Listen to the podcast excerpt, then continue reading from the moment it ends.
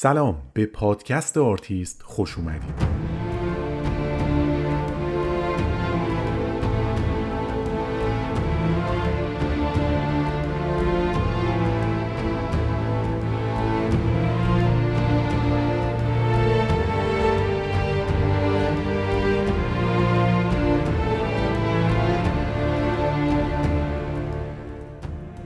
علی مهدوی هستم و در این پادکست در هر قسمت داستان زندگی یکی از آرتیستای مهم و مطرح تاریخ هنر جهان رو روایت می‌کنم. این یه پادکست تحلیل اثر هنری یا نقد فیلم نیست بلکه قصه زندگی افرادیه که با همه موفقیت ها و شکست ها اسمی جاودانه از خودشون ثبت کردن. تلاش کردن شکست خوردن ایستادن و ادامه دادن. و البته در بعضی اوقات کمی هم خوششانس بودن. به آرتیست خوش اومدید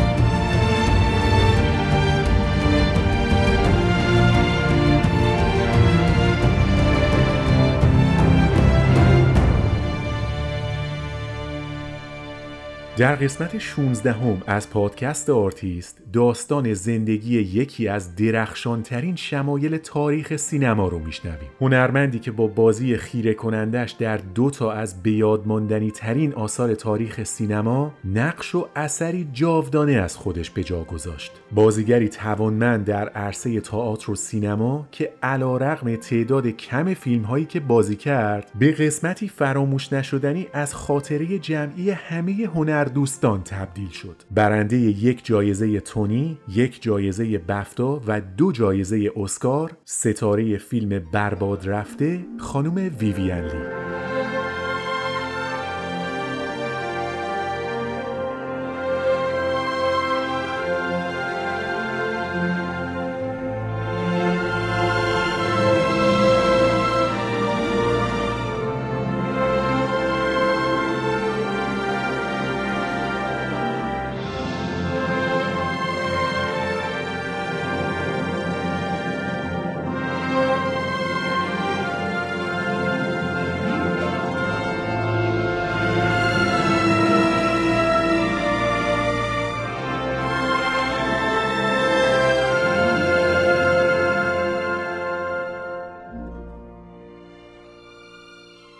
ویویان هارتلی که بعدها اسمش رو به ویویان لی تغییر داد در پنجم نوامبر سال 1913 در شهر دارجیلینگ در هندوستان به دنیا آمد. پدرش تو کار خرید و فروش بورس و سهام بود و برای درآمد بیشتر از انگلستان به هند مهاجرت کرده بود و اونجا با خانومش آشنا شده بود و با هم ازدواج کرده بودن. مامان ویویان زن هنر دوستی بود و تا وقت آزاد پیدا می کرد یا کتاب و نمایشنامه می یا تئاتر می‌دید یا تمرین موسیقی می‌کرد گفته شده که نسب مامانش به پارسی های هند می‌رسه یعنی گروهی از زرتشتی های ایرانی تبار که بعد از حمله اعراب به ایران به هندوستان کوچ کردند ویویان که تنها فرزند خانواده بود از کودکی زندگی مرفهی رو تجربه کرد والدینش مشکل پول نداشتن کلی خدمتکار هر روز بهشون سرویس می‌دادن و ویویان در کانون توجه خانواده و دوست و آشنا بود. Vivian had, I suppose, what you could call a very comfortable lifestyle. The family didn't lack money. There were plenty of servants. It was a very highly colored childhood and there were plenty of people to pay her attention. مامان ویویان زن به شدت مذهبی بود و اعتقادات سفت و سخت مسیحی داشت. اصلا وقتی دخترش رو حامله بود هر روز میومد توی حیات بزرگ خونشون به کوههای هیمالیا نگاه می‌کرد و از خدا می‌خواست که بچهش به زیبایی این رشته کوه بشه برای همین به محض اینکه دختر 6 سالش شد دستشو گرفت برد انگلستان و در یک صومعه که کارشون تربیت راهبه بود و از صبح تا شب فقط ذکر ذکر و دعا می‌کردن ثبت نامش کرد. ویویان شش ساله که تا قبل از این دست به سیاه و سفید نزده بود حالا اومده بود وسط یه مدرسه مذهبی که همه چیش با اون زندگی که در هند تجربه کرده بود فرق داشت. آب و هواش سرد بود خبری از موسیقی و بگو بخند و رقص و آواز نبود و کاراشم از جمله لباس شستن و تخت مرتب کردن و اتاق تمیز کردنم باید خودش انجام می‌داد. پدرش که به علت مشغله کاری نمی‌تونست همراهش باشه. مامانشم بعد از اینکه دخترش رو به صومعه سپرد دو سال رفت هند پیش شوهرش و ویویان کوچیک در محیط مدرسه مذهبی تنها موند. تو تابستونا که صومعه تعطیل می‌شد مردم میومدن و بچه هاشون رو میبردن پیش خودشون. اما مامان بابای ویویان توی این دو سال سراغش هم نمی‌گرفتن و بچه توی صومعه در حالی که بقیه همسناش رفته بودن پیش خونواده هاشون تعطیلات تنها بود. این تناقضی که در سبک زندگیش به وجود اومد یه ضربه روحی و روانی بزرگ به دختر بچه ای زد که فقط 6 سالش بود She was sent over to a very good Catholic school for girls. But you can imagine the contrast between leaving colourful and uh, pleasurable India and warm India and arriving in bleak, cold Roehampton. I tend to think that that abrupt break may have attributed to it some of the troubles that she later suffered from. زندگی سخت در مدرسه مذهبی باعث نشد که ویویان خاطرات روزهای خوبش در هند رو فراموش کنه. وقتایی که تنها بود همه فکرش می‌رفت به دورانی که مامانش براش کتاب می‌خوند و با هم به دیدن تئاتر می‌رفتن. یادش میومد که وقتی سه سالش بود به اصرار مامانش یه متن رو حفظ کرد و شب جلوی پدرش اجرا کرد و صدای های ممتد همه آدمایی که تو خونه بودن هنوز توی گوشش زنگ می‌زد. برای همین میل به بازیگر شدن از سنین کم در ویویان به وجود اومده بود و تا الانم با همون شدت ادامه داشت. یکی از هم مدرسه یاش که اتفاقا بعدا خودش هم هنرپیشه شد میگه ما دخترها وقتی توی صومعه بودیم کارای عجیب و غریب می‌کردیم. مثلا بین خودمون رأیگیری می‌کردیم که کی از همه خوشگل تره بلا استثنا هر بار که رأی می گرفتیم ویویان اول می شد فقط همین نبود و مثلا رأی می گرفتیم که کی از همه باهوشتره یا مثلا کدوممون بعدا معروف میشیم. و توی همش ویویان اول می شد یعنی نه تنها از بچگی خوشگل و باهوش بود بلکه می‌دونست که توی زندگی چی می‌خواد. هدفش بازیگر شدن بود. Vivian never changed in looks at all. She was always a beautiful little girl.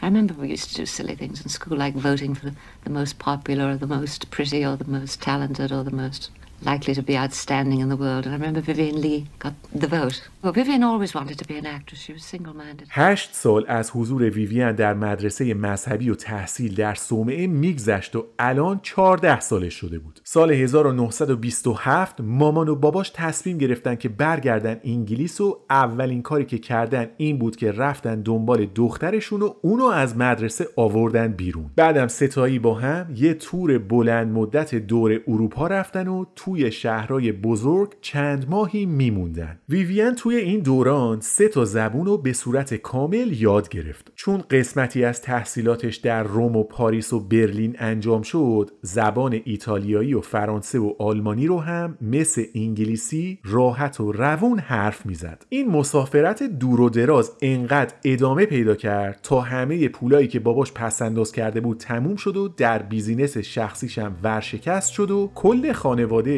از نظر اقتصادی به خاک سیاه نشستن. کار به جایی رسید که از لاکچری ترین هتل‌های روم و پاریس به خونه سرد و نمور و قدیمی و اجاره‌ای در حاشیه لندن رسیدن. این دومین سقوطی بود که ویویان تجربه می‌کرد. اولیش دور شدن از خانواده و اجبار تحصیل در صومعه مذهبی و حالا هم که مامان و باباش برگشته بودن و مثلا قرار بود همه چی به خوبی و خوشی پیش بره زد و ورشکست شدن و نتیجهش این شد که فقر و مشکلات خانوادگی دومین ضربه روحی رو به ویویان 16 ساله زد.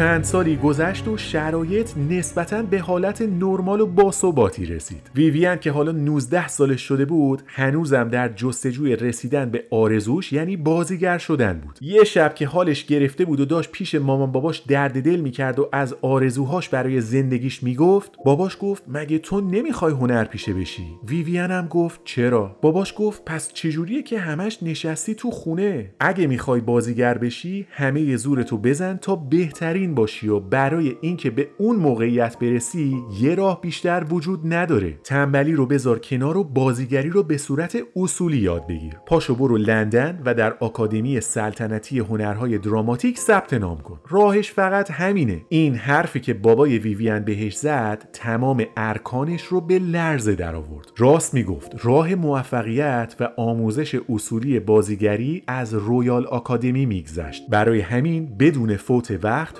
فرداش به لندن رفت و دوره رو ثبت نام کرد و اینجوری شد که اولین قدم مهم و اساسی رو در راه بازیگر شدن برداشت. یکی دو سال اول تحصیل در Royal Academy به خوبی و خوشی داشت جلو می‌رفت. مسیر رو درست انتخاب کرده بود و هر روز بیشتر مطمئن می‌شد که این راهی که داره میره تهش به موفقیت ختم میشه. یه آخر هفته که با یکی از دوستاش رفته بودن پارک ملت لندن برای پیکنیک داشتن آماده می‌شدن که گاز پیکنیکی رو روشن کنن و چند تا بادمجون سرخ کنن که یه پسر جوون و شیک و خوشتیپی با کت قرمز اسب سواری از جلوشون رد شد کلاهش رو به نشانه احترام برای ویویان از سر برداشت و بهش لبخند زد و رفت. قلب ویویان 22 ساله به تپش افتاد. طرف خیلی خوب بود. ویویان از دوستش پرسید این پسره که الان از اینجا رد شد و می‌شناسی؟ دوستش هم گفت آره بابا این خیلی بچه معروفه. وکیل تازه کاریه به اسم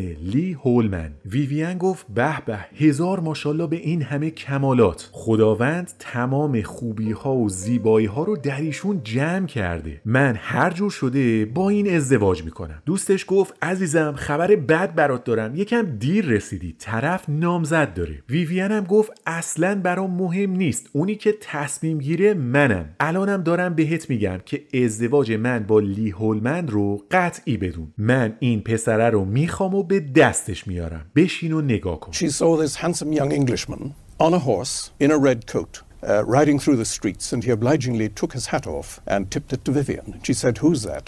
And she was told that was Lee Holman, a young barrister, and she said, He looks so handsome, I'm going to marry him. She was told that he was already engaged, and Vivian said, That doesn't matter, I'll make him my husband. به شیش ماه نرسید که ویویان 19 ساله با آقای لی هولمن ازدواج کرد. یه سال بعدم دخترشون به اسم سوزان به دنیا اومد. به نظر همه چی خوب می اومد. یعنی شوهرش که یه آدم حسابی به تمام معنا بود، تمام امکانات یه زندگی مرفه هم براش فراهم بود. حالا هم که بچه اولش به دنیا اومده بود. اما ویویان آنچنان که باید و شاید ذوقی نسبت به مادر شدن نداشت. از اینکه می‌دید به خاطر ازدواج و بعدش حاملگی مجبور شده تحصیل در رویال آکادمی رو کنار بذاره و خونه نشین بشه از خودش بدش میومد. وقتی می‌دید به جای حضور روی صحنه تئاتر و اجرای قطعه ای از شکسپیر باید بچه داری کنه و حواسش به شوهرش باشه و خودش در اولویت زندگیش نباشه این ناامید و غمگینش می‌کرد. ولی ویویان دختر با اراده ای بود. اگه چیزی رو می‌خواد می‌خواست به دستش می آورد وقتی دید گوشه نشینی و قصه خوردن هیچ مشکلی رو ازش حل نمی‌کنه تصمیم گرفت علا رقم خواست شوهرش تحصیلش در رویال آکادمی رو از سر بگیره لی هولمن تازه متوجه شده بود که تمرکز زنش به جای اینکه روی خونهداری و بچه داری باشه به صورت مطلق روی آینده شغلیش و بازیگر شدنه Maternity really didn't agree with Vivian.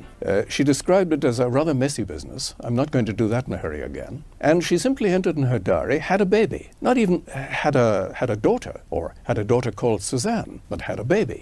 And it was, must have been a rather disconcerting sign for her husband to realize that uh, his wife's mind really wasn't on establishing a household around him, but on pursuing her career outside the house. به همون نسبت که ویویان به خواسته قلبیش یعنی بازیگر شدن نزدیک میشد از لی هولمن و دخترش سوزان دورتر میشد حالا در پایان سال آخر آخر تحصیلش توی چند تا تئاتر در نقشای دو سه بازی کرده بود و نسبتا بین اهالی تئاتر شناخته شده بود. البته اینکه یه نفر فقط بعد از سه چهار تا نمایش اونم توی نقشای فرعی به نسبت بقیه شناخته تر شده باشه یه دلیل دیگه هم داشت. ویویان به طرز خارق‌العاده‌ای زیبا بود اونقدر خوشگل بود که حتی اگه حرف نمی‌زد و یک گوشه وای میستاد بازم به چشم میومد She was a high-spirited girl who wanted to do anything. One must never forget she was devastatingly pretty. بازی در نمایشی به اسم نقاب فضیلت که در سال 1935 روی صحنه رفت زندگی ویویان 22 ساله رو زیر و رو کرد. وقتی کارگردان به ویویان پیشنهاد داد که توی این نمایش بازی کنه بهش گفت که ببین تو خیلی مناسب این نقشی. ماشاءالله خوشگلم که هستی استعدادم که داری تحصیلاتتم که تکمیله. همه اینا باعث میشه اگه بتونی از پس این نقش بر بیای خیلی سریع پیشرفت کنی فقط یه گیری این وسط وجود داره که بهتر قبل از اینکه اجراها شروع بشن با هم حلش کنیم. ویویان گفت حتما منظورت اینه که تون صدام پایینه و اونایی که آخر سالونند صدامو نمیشنون نه؟ اینو خودم هم می‌دونم و دارم روش کار می‌کنم. کارگردان گفت نه بابا مسئله صدات نیست. من با اسمت مشکل دارم. ویویان هارتلی همچین خوشاهنگ نیست بالانس نیست. این طرفش با اون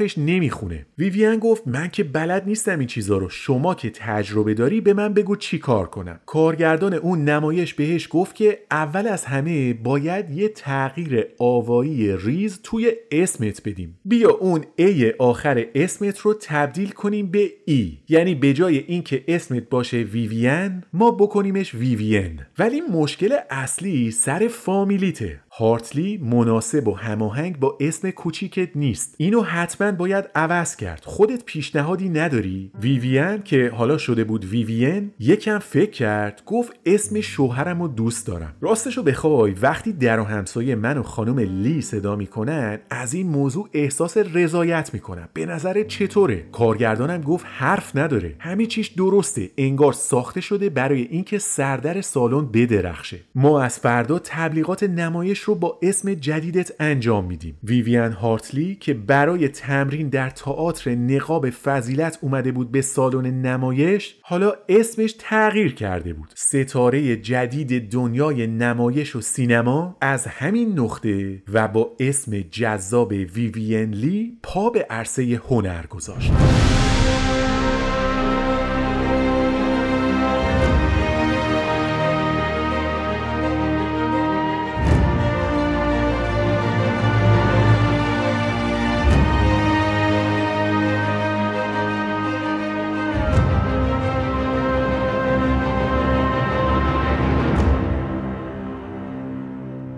بازی در نمایش نقاب فضیلت ویویانلی ناشناخته رو تبدیل به ستاره بیچون و چرا کرد. اینقدر توی این کار خوب بود که تمام روزنامه ها و مجله ها به تعریف از بازی بینظیرش پرداختن و حالا دیگه راه 100 ساله رو یک شبه اومده بود. این نمایش بیشتر از نه ماه هر شب اجرا شد و سیل تعریف و تمجید بود که هر روز روانه ویویان لی می‌شد. حفظ کردن این موفقیتی که تازه شروع شده بود کار سختی بود ولی اون از پسش بر اومد Vivian was, I think, very much an overnight sensation. Mask of Virtue, she got huge, huge amounts of publicity. What is amazing about her is that it wasn't just a one night off, it wasn't a one off production, um, that she did maintain and sustain that level of interest throughout her life. توی یکی از شبهای اجرا یه بازیگری که بعدها به بهترین هنرپیشه مرد دوران خودش تبدیل شد بازی ویویان لی رو روی صحنه دید و این نمایش شگفتانگیز براش تکان دهنده بود. این بود که سب کرد بعد از پایان اجرا رفت پشت صحنه و به ویویان لی گفت خانم چه اجرای درجه یکی داشتین آفرین! من واقعا تحت تاثیر بازیتون قرار گرفتم. اومدم شخصا اینو بهتون بگم که که اگه شد بعدها بتونیم با هم همکاری کنیم. ویوین که خودش حسابی جریان تئاتر اون روزای انگلیس رو پیگیری می‌کرد متوجه شد که اون مرد کسی نیست جز آقای لارنس اولیویه. بازیگری جوون و جذاب که تخصصش اجرای نمایشنامه های شکسپیر بود. لارنس اولیویه از ویوین لی دعوت کرد که فردا شب بعد از اجرای خودشون به تئاتر مرکزی لندن بره چون همون موقع داشت در نمایش رومئو و جولیت بازی می‌کرد. فردا شب وقتی ویوین لی اجرای بینظیر لارنس اولیویه رو در نقش رومئو دید زبونش بند اومده بود. بس که این اجرا قدرتمند و شکوهناک بود. لارنس اولیویه جوری در نقش رومئو فرو رفته بود که با هر دیالوگش قلب ویوین لی به لرزه میافتاد. بعد از پایان نمایش ویوین رفت توی اتاق گریم لارنس و بهش گفت من هرگز اجرایی به این درجه از زیبایی از این نمایشنامه ندیده بودم. خودم قبلا در زمان تحصیلم بارها نقش جولیت رو بازی کردم اما این رومئو یه سر و گردن از همه کارهای قبلی که از شکسپیر دیده بودم بالاتر بود. واقعا دست مریزاد هر چی تعریف کنم کم گفتم. این دو نفر یکم با هم گپ زدن و یواش یواش متوجه شدن که تنها آدمایی هستن که تماما حرف همدیگر رو می‌فهمن. ویوین لی در صورت لارنس اولیویه همون مردی رو می‌دید که همیشه آرزوش رو داشت. هنرمند با جذبه اهل مطالعه و از اون مهمتر با اراده سفت و سخت برای موفقیت. از اون طرف لارنس اولیویه هم در ویوین لی چهره زنی رو می‌دید که همیشه آرزوش بود در کنارش باشه. خداوند از این زیباتر خلق نکرده بود و علاوه بر اون طرف کتابخون و شکسپیر شناس و اهل تئاترم بود. اینا هزاران موضوع مشترک داشتند که بشینن و در موردش حرف بزنن و ساعتها بدون حضور فرد دیگه ای در مورد مطالبی که براشون مهم بود تو چشم همدیگه خیره بشن و با اشتیاق به حرفای طرف مقابل گوش بدن. لارنس اولیویه در خاطراتش نوشته من توی اتاقم بودم که این دختر جوون وارد شد تا منو به چیزی یا جایی دعوت کنه. بعد از یه معاشرت کوتاه از هم خداحافظی کردیم. من برگشتم که به کارم ادامه بدم. اما اون دختر یواش اومد و شونم رو بوسید و رفت. I was making up for a matinee of Romeo and Juliet. When this young girl popped into my dressing room, ostensibly to invite me to something or other. She stayed only a couple of minutes and then she gave me a soft little kiss on the shoulder and was gone. فردای اون روز ویوین کل ماجرا رو برای یکی از دوستاش تعریف کرد. اینقدر شور و شوق توی حرفاش بود که نمی‌تونست وانمود کنه اتفاقی نیفتاده. قشنگ معلوم بود که بعد از دیدار با اولیویه قلبش لرزیده و کار از کار گذشته. برای همین به دوستش گفت این همون مردیه که من همیشه دنبالش بودم. هر کاری لازم باشه می‌کنم تا باهاش ازدواج کنم. دوستش گفت این که آدم ازدواجی هستی رو دوست دارم فقط جهت اطلاعتون سرکار الیه در حال حاضر شوهر دارین برای اینکه موضوع برات روشنتر باشه اینم تاکید کنم که بجز همسر بچه هم داری. حالا اصلا فرض کنیم که مجردی. موضوع اینه که اونور داستانم گیر داره. چون لارنس اولیویه زن داره و دو هفته دیگه هم بچه اولش به دنیا میاد. این موضوع ذره برای ویوین لی مهم نبود. لارنس اولیویه رو می‌خواست و هر چقدر که ممکنه این موضوع مطرود و غیر قابل قبول به نظر بیاد اما وقتی ذهن ارادهگرای ویوین لی روی چیزی قفل می‌شد تا به دستش نمی آورد کوتاه نمی اومد مسئله اما اصلا یه طرفه نبود. درسته که لارنس اولیویه زن داشت و دو هفته دیگه هم بچهش به دنیا می اومد اما اونم از زندگی مشترکش راضی نبود. حاضر بود همه چی رو فدا کنه و یه بارم که شده عشق تمام و کمال رو با ویوین لی تجربه کنه. هر دو طرف این ماجرا بدون اینکه از احساسات طرف مقابلشون مطمئن باشن تصمیم خودشون رو گرفته بودن که بدون توجه به هزینه هایی که ممکنه این کار براشون ایجاد کنه تا ته این مسیر رو با هم برن Laurence Olivier would become the greatest actor of his generation, but at the time he was struggling, and he was also married. His wife, Jill Esmond, was pregnant as well, but once again, Vivian was prepared to go to any lengths to get her man. فقط چند روز لازم بود که ویوین و لارنس متوجه علاقه شدیدشون نسبت به هم بشن و رابطه عاشقانه به سرعت بینشون شکل گرفت. این دو نفر تمام وقتشون رو با هم میگذروندن و به اجبار شبا مجبور بودن به خونه هاشون برن و پیش همسراشون باشن. دو هفته بعد از شروع رابطه پسر آقای لارنس اولیویه به دنیا آمد. وقتی خانومش داشت زایمان می‌کرد لارنس در کنار ویوین بود. بعدها وقتی این پسر بزرگ شد در خاطراتش نقل کرده که من می‌دونم که رابطه پدرم و ویوین لی دو هفته قبل از به دنیا آمدن من شروع شده بود. وقتی مادرم داشت منو به دنیا می آورد پرستارا به پدرم گفتند که این زایمان پیچیده ای و ممکنه ساعتها طول بکشه. پدرم از این مدت زمان استفاده کرد و رفت پیش کسی که دوستش داشت. الان می‌فهمم که این موضوع چقدر برای مادرم سخت و آزاردهنده بوده که وسط زایمانش عطر یه زن دیگر رو روی لباس پدرم حس می‌کرد Their affair started two weeks before I was born. And Larry was told that my mother had gone into labour, so he downed tools and rushed home. Of course, Vivian sent all over him. And uh, it must have been terrible for my mother in the middle of giving birth to بعد از به دنیا آمدن پسر لارنس اولیویه اون و همسرش برای یه سفر تفریحی به ساحل کاپری در ایتالیا رفتن. ویوین که می‌دونست اونا اونجان و برای اینکه یه لحظه هم از لارنس دور نباشه رفت ویلای بغلی اونا رو اجاره کرد و سریع خودش رو رسوند اونجا تا در کنارشون باشه. این موضوع البته بدون تایید لارنس اولیویه نمی‌تونست باشه. ویوین لی میگه اونا از دیدن من خیلی خوشحال شدن و همه وقتمون با هم در کنار ساحل میگذشت یه روزم که مایو من افتاد تو آب لارنس که البته همه لری صداش می‌کنن پری توی آب و برام آوردش Larry and Jill were thrilled to see me, as they haven't spoken English to anyone for two weeks. Yesterday we spent the whole morning on the beach. On the boat, I upset myself trying to stand on the back, and my bag fell to the bottom, so Larry dived and got it. در انتهای این سفر تقریبا همه چی برای همه مشخص شده بود. خود لارنس اولیویه در خاطراتش میگه ما نمی‌تونستیم جلوی خودمون رو بگیریم. نمی‌تونستیم همدیگر رو لمس نکنیم. مقاومت کردن شدنی نبود. حتی بعضی جاها با اینکه می‌دونستیم بقیه می‌بینن اما عشق بازی می‌کردیم. می‌دونم اینی که میگم نه تنها برای شما خوشایند نیست بلکه حتی می‌تونه حال به هم زن باشه. This thing was fatefully irresistible.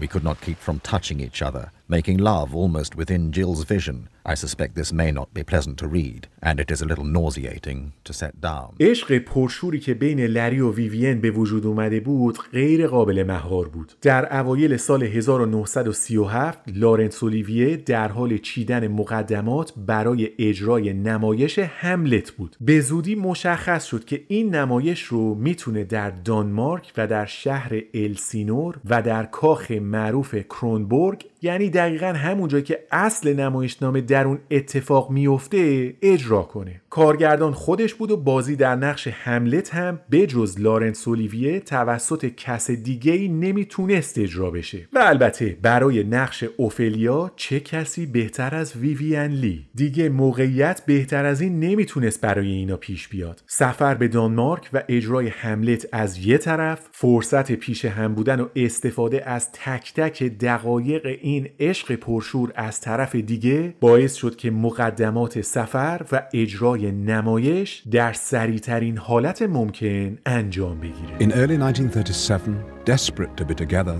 the two lovers engineered a journey to Denmark in a production of Hamlet. Abroad, they made their decision. Olivier would leave his wife and son, and Vivian Lee would abandon her daughter Suzanne. نقطه عطف رابطه لارنس اولیویه و ویوین لی در خلال اجرای هملت و در دانمارک اتفاق افتاد این دو نفر که لحظه ای رو بدون هم نمی‌تونستن سپری کنن تصمیم گرفتن دست از پرده پوشی بردارن و از همسراشون جدا بشن و در برگشت به انگلستان بلا فاصله زندگی مشترکشون رو آغاز کنن جنونی که هملت و اوفلیا رو در بر گرفته بود سایه رو روی زندگی شخصی لری و ویوین هم انداخته بود و این دو نفر هیچ قصدی برای برگشت از مسیری که با هم شروع کرده بودن نداشتن To be or not to be, that is the question. whether 'tis nobler in the mind to suffer the slings and arrows of outrageous fortune, or to take arms against a sea of troubles, and by opposing end them to die, to sleep. همون جوری که با هم قرار گذاشته بودن در برگشت به انگلستان هر کدوم رفتن سراغ همسراشون و گفتن که دیگه نمی‌تونن باهاشون زندگی کنن. بهترین راه اینه که از هم طلاق بگیرن تا ویویان و لری بتونن هرچه سریعتر با هم زندگی کنن. این موضوع اما اونجوری که انتظار داشتن به سادگی پیش نرفت. لی هولمن فکر می‌کرد عشق ویویان به لری یه موضوع زودگذره و اگه یه ماه تاخیر بندازه تو کار اینا حرارت عشقشون فروکش می‌کنه و ویویان برمیگرده سراغ خونه زندگیش. موضوع برای لارنس اولیویه و همسرش هم همینطور بود. اونم به هیچ وجه موافق طلاق نبود. یه ماه گذشت اما این دو نفر هیچ موفقیتی برای جدایی از همسراشون پیدا نکردن. نهایتا دیدن اینجوری نمیشه برای اینکه به همسراشون نشون بدن که چقدر برای با هم بودن جدی هستن. یه خونه جدا گرفتن و در حالی که هر دو نفر هنوز متأهل بودن زندگی مشترکشون رو شروع کردن. این موضوع حتی الانم اگه اتفاق بیفته بازم می‌تونه تیتر اخبار بشه چه برسه به سال 1937 و در جامعه سنتی مثل انگلستان. کاری که این دو نفر کردن حتی با معیارای امروزم سنگینه. اما خب تصمیمشون رو گرفته بودن و راه برگشتی هم وجود نداشت. ویویان یه زندگی مشترک که مملو از رفاه و آسایش و آرامش بود رو رها کرد تا بتونه در کنار کسی که عاشقش بود باشه.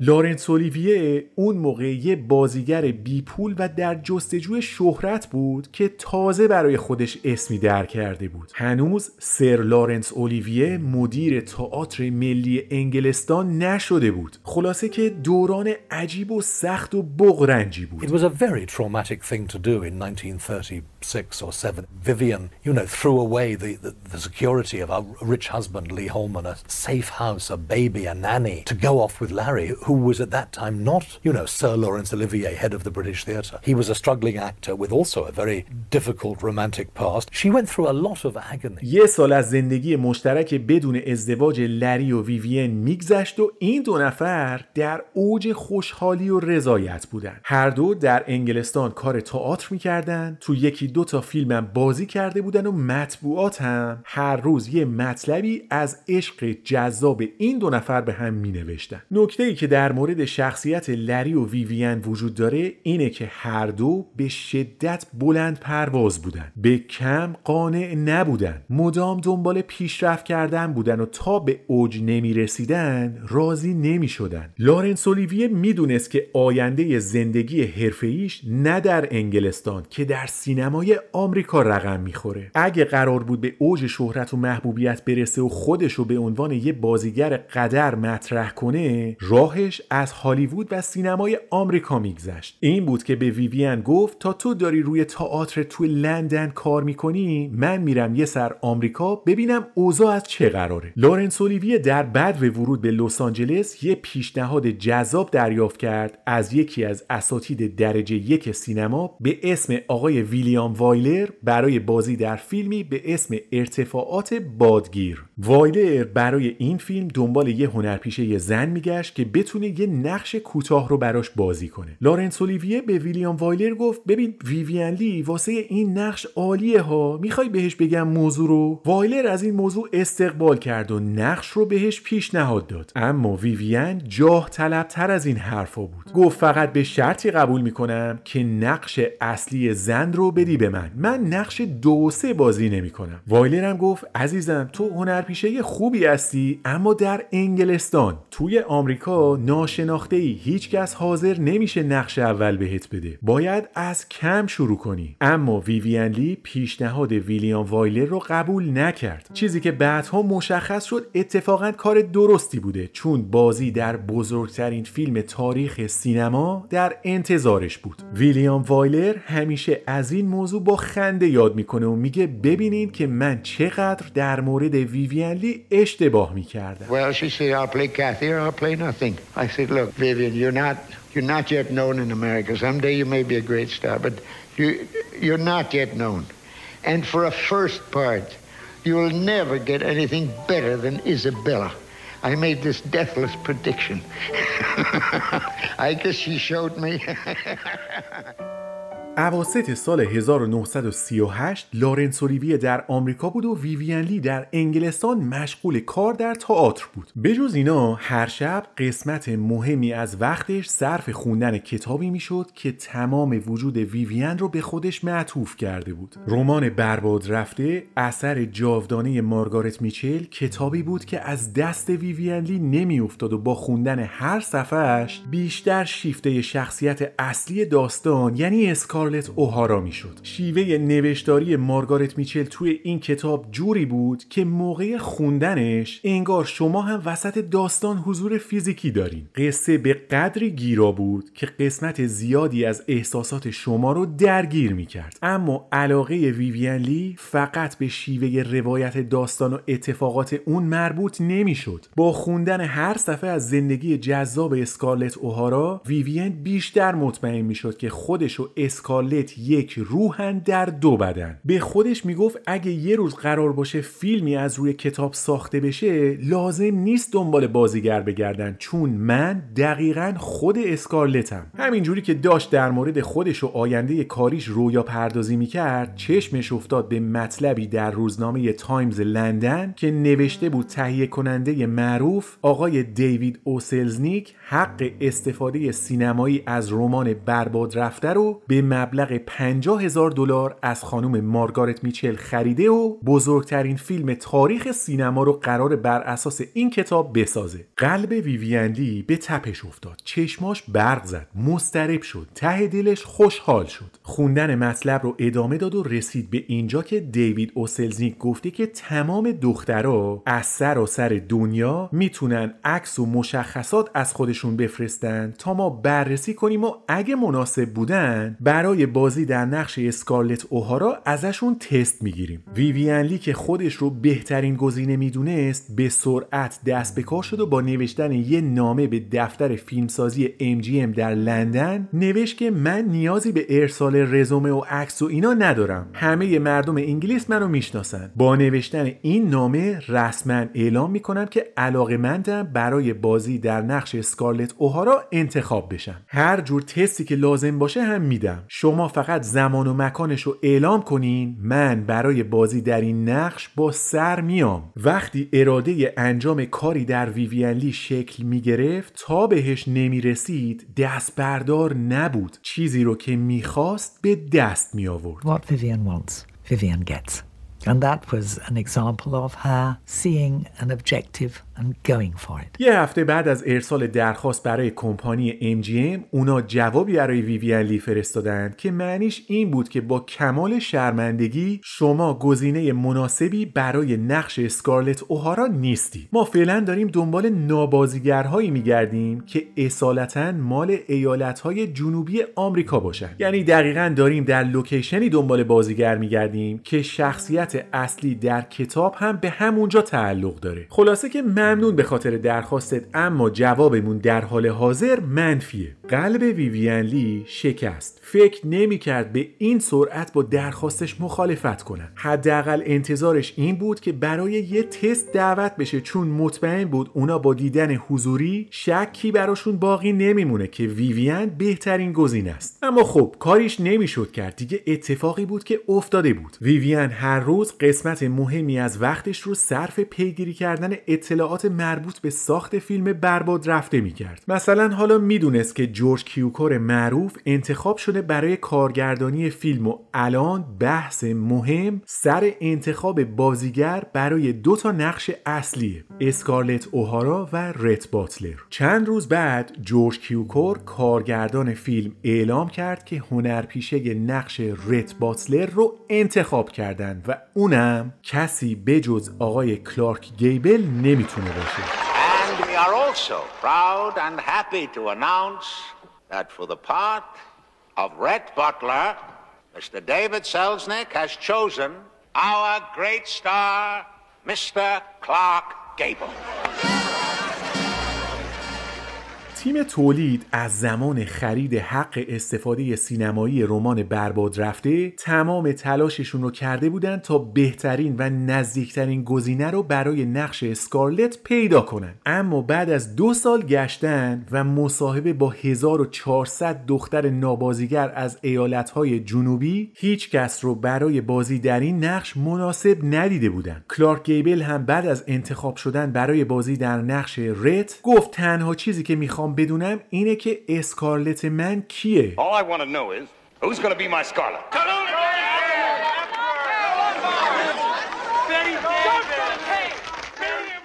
دلیل اینکه شرکت MGM نمی‌تونست بازیگر نقش اسکارلت اوهارا رو انتخاب کنه این بود که تهیه کننده فیلم یعنی دیوید اوسلزنیک یک کمالگرای واقعی بود. یعنی اگه یکی 99 درصدم به اسکارلت توی کتاب شبیه بود بازم میگشت تا یک گزینه 100 درصدی پیدا کنه. این میزان دقت برای انتخاب بازیگر صدای همه از جمله کارگردان فیلم رو هم در آورده بود. به زودی و طبق برنامه قرار بود فیلم برداری شروع بشه اما بازیگر اصلی مهمترین فیلم تاریخ سینما هنوز انتخاب نشده بود. وقتی بعد از خوندن ده ها هزار رزومه و درخواست و نامه و مصاحبه با 1400 دختر مختلف به این نتیجه رسیدن که از نابازیگرها چیزی در نمیاد اوسلزنیک قبول کرد که از بین هنرپیشه های حرفه‌ای و معروف یکی رو برای نقش انتخاب کنه. و البته اولویت بازم با هنرپیشه هایی بود که اصالتا از ایالت های جنوبی آمریکا بودن He literally sent people out, particularly to the southern states of America,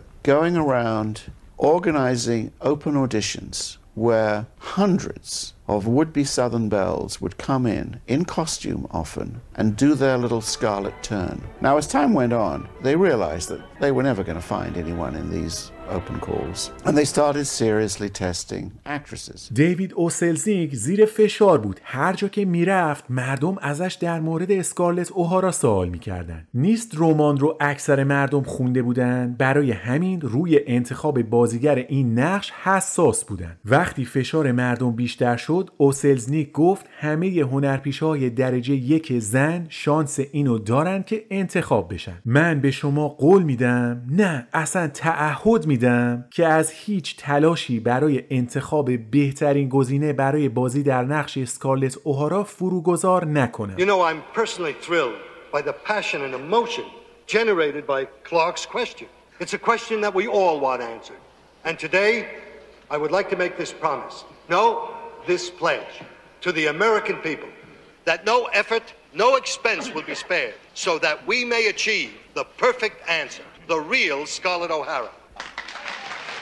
زمان هر روز میگذشت و هنوز بازیگر نقش اصلی انتخاب نشده بود. مردم برای اینکه در تولید فیلم نقش بیشتری ایفا کنن اومدن خودشون برای انتخاب بازیگر نقش اسکارلت اوهارا نظرسنجی گذاشتن. قرار شد اسم هر بازیگری رو که مناسب می‌دونن بفرستن به دفتر روزنامه ها اونا هم رأیا رو جمع کنن تا ببینن از نظر مردم محبوبیت کدوم ستاره زن بالاتره برای بازی تو این نقش. بعد از شمارش آرا نظر مردم آمریکا این بود در رتبه اول خانم بتی دیویس رتبه دوم کاترین هپبرن سوم مریان هاپکینز و بعدش هم سایر بازیگرها در رده های بعدی Here's news for which you've been waiting. First, here are the names of the six actresses who received the largest number of votes for the role. Betty Davis first, Katherine Hepburn second, Miriam Hopkins third, Margaret Sullivan fourth, Joan Crawford fifth, and Barbara Stanwyck sixth. یه هفته به شروع فیلمبرداری کار مونده بود که اوسلزنیک گفت من لیست نهایی بازیگرا رو انتخاب کردم. از اولم می‌دونستم که اگه به گزینه رویاییمون نرسیم بالاخره مجبور میشم بهترین گزینه موجود رو انتخاب کنم. اسکارلت اوهارای فیلم برباد رفته یکی از این هنرپیشه ها خواهد بود. کاترین هپبرن جین آرتور یا جوان بنت؟ I knew from the beginning that if we got down to the wire and we didn't have the Scarlet of our dreams, I'd have to go with the best one available at the time. So here it is now. Scarlet will be Hepburn, Jean Arthur, or Joan Bennett. در نهایت روز فیلمبرداری رسید ولی هنوز هنرپیشه اصلی زن انتخاب نشده بود. اولین سکانسی که از فیلم برباد رفته فیلمبرداری شد صحنه آتش سوزی شهر آتلانتاست. سلزنیک برای اینکه فیلمبرداری کار عقب نیفته به جورج کیوکر گفت که فیلمبرداری رو شروع کنن و فعلا برای نقش اسکارلت از بدل استفاده کنن تا بعدا صحنه های اصلی رو به فیلم اضافه کنن. December 10th, we burn Atlanta. Scarlet or no Scarlet? Scarlet or no Scarlet? جورج کیوکور با استفاده از بدل برای اسکارلت اوهارا مخالف بود. می‌گفت ما الان به سه تا گزینه نهایی رسیدیم. بذار بازیگر رو انتخاب کنیم بعد فیلم برداری رو شروع می‌کنیم. اما سلزنیک تصمیمش رو گرفته بود. می‌خواست کار رو استارت بزنه. تو یک گفتگوی دو نفره با کارگردان بهش گفت جورج بذار یه حقیقتی رو بهت بگم اینکه نتونستم بهترین گزینه رو برای نقش اسکارلت اوهارا پیدا کنم بزرگترین شکست زندگی حرفه ایمه I'll tell you the truth, George. Not finding the right girl to play Scarlet is really یکی از کسایی که به دقت تمام جزئیات ساخت برباد رفته رو دنبال می کرد ویویان لی بود. در حالی که لارنس اولیویه برای بازی تو یه فیلم در آمریکا بود ویویان تنها در انگلیس نشسته بود و مدام به این فکر می کرد که بهترین گزینه برای نقش اسکارلت خودشه. برای ویویان لی این یه مسئله مرگ و زندگی بود. هرچی تلاش می‌کرد آرامش داشته باشه و مسائل فیلم رو پیگیری نکنه اما یه جور دلشوره یا استراب ولش نمی‌کرد. آخر سر دید نه اینجوری نمیشه. به خودش گفت من نمی‌تونم بشینم تو خونه و با انفعال و هیچ کاری نکردن ببینم که جلوی چشمم دارن بهترین نقش بزرگترین فیلم تاریخ سینما رو میدن به یکی دیگه. این بود که برای امتحان کردن آخرین شانسش چمدوناشو بست و به طور غیر منتظره راهی آمریکا شد. وقتی رسید به لارنس اولیویه زنگ زد که من اومدم آمریکا برای اینکه یه بار دیگه شانسم رو برای برباد رفته امتحان کنم. لری که خیلی از این موضوع تعجب کرده بود گفت کار خوبی کردی. منم شاید بتونم یه کمک ریزی بهت بکنم. برادر دیوید اوسلزنیک به اسم مایرن الان اینجاست. میگم اصری بیاد پیشت باهاش صحبت کن. شاید بتونی یه وقتی بگیری و بری خود دیوید رو هم ببینی. تلاش کردن ضرری نداره. یه دیدی شد. عصر اون روز مایرن سلزنیک با ویویان لی ملاقات کرد. بعد از دو سال جستجو و دیدن هزاران دختر هنرپیشه مختلف همه از پیدا کردن اسکارلت واقعی ناامید شده بودند برای همین وقتی مایرن چشمش به ویویان لی افتاد باورش نمی‌شد که فقط یه روز قبل از شروع فیلم برداری بهترین گزینه با پای خودش اومده بود سراغشون. In 1938, Vivian was acting on stage in London. It was then that she heard about a new Hollywood talent search for the part of Scarlett O'Hara in Gone with the Wind. Vivian had set her heart on getting the role of Scarlett O'Hara, whatever it took. She travelled to America to join Olivier, determined to find a way of auditioning for the role.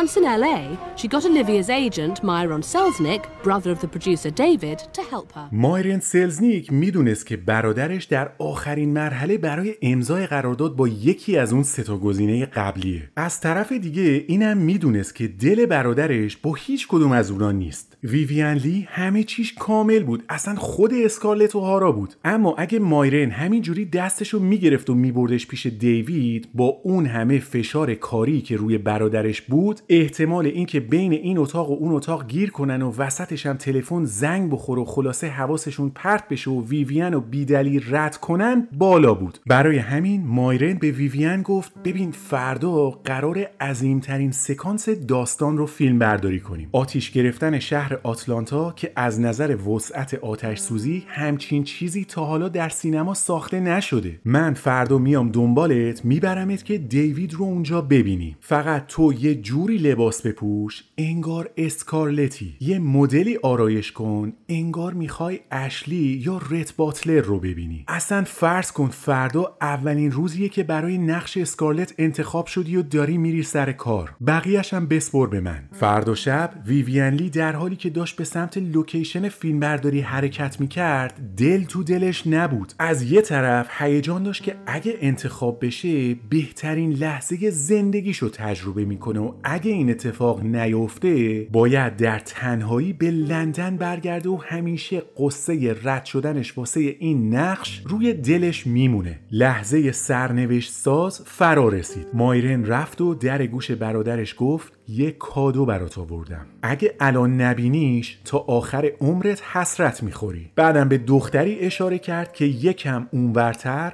پشت به سلزنیک وایستاده بود. با هم یواش یواش به سمت اون دختر رفتن و مایرن آروم صداش کرد. وقتی ویوین لی برگشت صورتش زیر نور آتیشی که داشت آتلانتا رو میسوزوند تاریک و روشن می‌شد. اما تلفیق نور و آتیش و رنگ سبز چشمهای ویوین نفس دیوید اوسلزنیک رو بند آورده بود. اون چیزی رو که می‌دید باور نمی‌کرد. مایرن که متوجه منقلب شدن برادرش شده بود یواش در گوشش گفت کادویی که بهت گفتم همینه. اسکارلت اوهارای واقعی رو برات آوردم. دیوید اوسلزنیک که قلبش از خوشحالی داشت منفجر می‌شد با فریاد به همه اعلام کرد که خودشه. اونی که دنبالش میگشتم همینه. بالاخره بهترین اسکارلت رو پیدا کردم.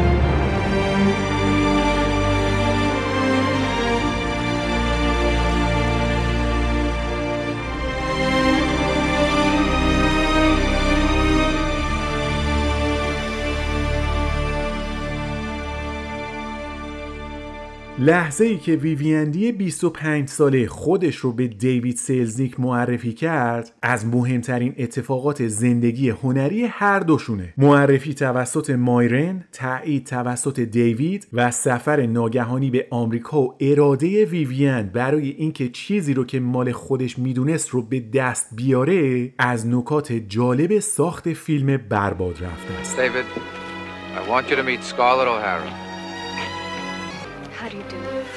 My name is Vivian Lee. انتخاب ویوین لی برای بازی در نقش اسکالت اوهارا با واکنش منفی و انتقادات گسترده در آمریکا مواجه شد. هیچکس قبول نمی کرد که مهمترین نقش از بزرگترین فیلمی که قرار بود در تاریخ سینما ساخته بشه رو بدن به یه هنرپیشه غیر آمریکایی. اصلا برای مردم باورپذیر نبود که نقش یه دختر جنوبی رو قرار کسی بازی کنه که حتی لحجه آمریکایی هم نداره. برای همین سیل انتقادات از انتخاب ویوین لی روانه تیم تولید و دیوید اوسلزنیک شد. تجمع اعتراضی برگزار شد روبروی دفتر MGM و توماری با ده هزار امضا در مخالفت با این انتخاب امضا شد و به آدرس کارگردان فیلم ارسال شد. اما هیچ کدوم از اینا تأثیری در تصمیم دیوید سلزنیک نداشت. اون می‌دونست وقتی مردم عکسای گیریم شده ویوین لی رو در نقش اسکالت ببینن حتما نظرشون عوض میشه. برای همین چند تا از بهترین پورتره های ویوین لی رو فرستاد برای روزنامه ها و وقتی عکس چاپ شدن دیگه صدای هیچ انتقادی شنیده نمی‌شد. حالا دیگه همه قبول کرده بودن که بهترین اسکارلت موجود کسی بجز ویوین لی نمی‌تونه باشه. ساخت فیلم برباد رفته با حضور همه بازیگرا و با کارگردانی آقای جورج کیوکور در اوایل سال 1939 آغاز شد.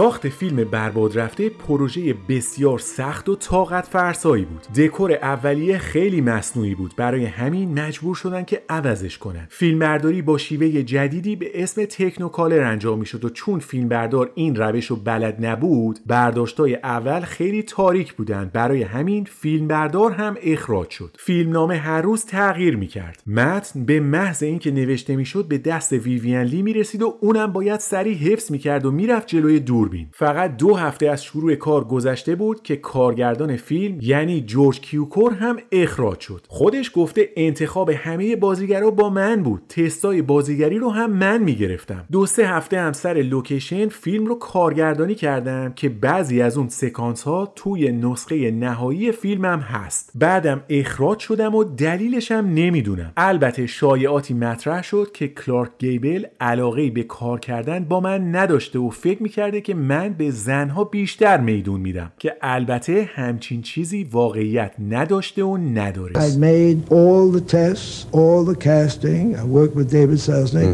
and uh, I I was on the picture I think two or three weeks, and that stuff is in the picture.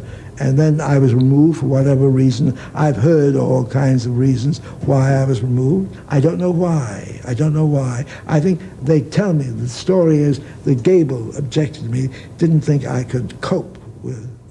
ویکتور فلمینگ که دوست نزدیک کلارک گیبل بود به عنوان کارگردان جای جورج کیوکور رو گرفت. یکی از محدودیت هایی که دیوید سلزنیک برای ویوین لی گذاشته بود این بود که بهش اجازه نمی‌داد از محیط فیلمبرداری و لوکیشن خارج بشه. اجازه نداشت هیچ کس رو از جمله لارنس اولیویه رو ملاقات کنه. بیست‌چاری براش بپا گذاشته بودن و کاملا ایزوله شده بود تا به صورت کامل در شخصیت اسکارلت اوهارا فرو بره.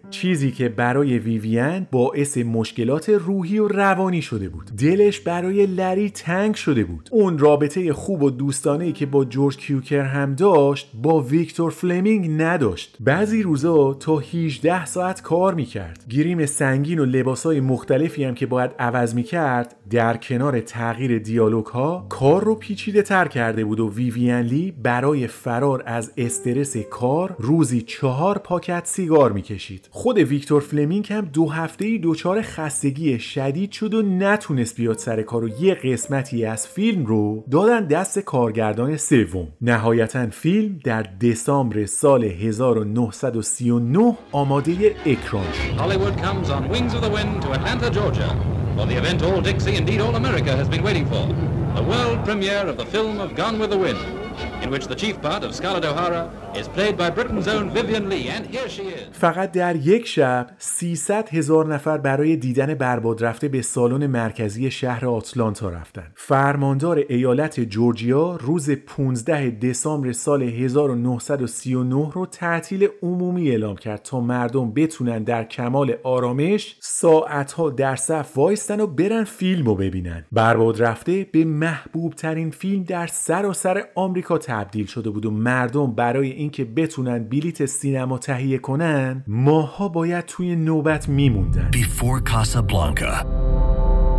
Before Titanic. Before the Notebook. There was Gone with the Wind.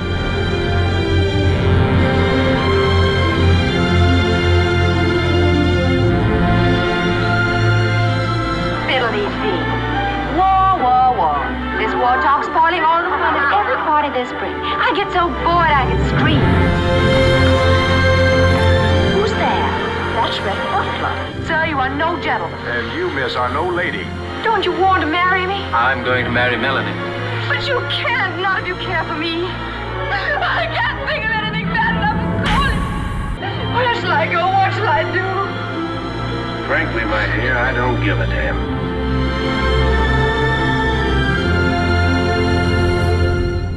ویوین لی به یکی از محبوب ترین ستاره های سینما تبدیل شده بود و هر جا که می‌رفت مردم برای دیدنش صف میکشیدن. در دوازدهمین مراسم اسکار فیلم برباد رفته به موفق ترین اثر ساخته شده اون سال تبدیل شده و با دریافت ده اسکار یه رکورد بی‌نظیر رو ثبت کرد. خانم ویوین لی رقابت رو از گرتا گاربو و بتی دیویس برد و برای بازی در نقش سکارلت اوهارا برنده بهترین بازیگر نقش اصلی زن شد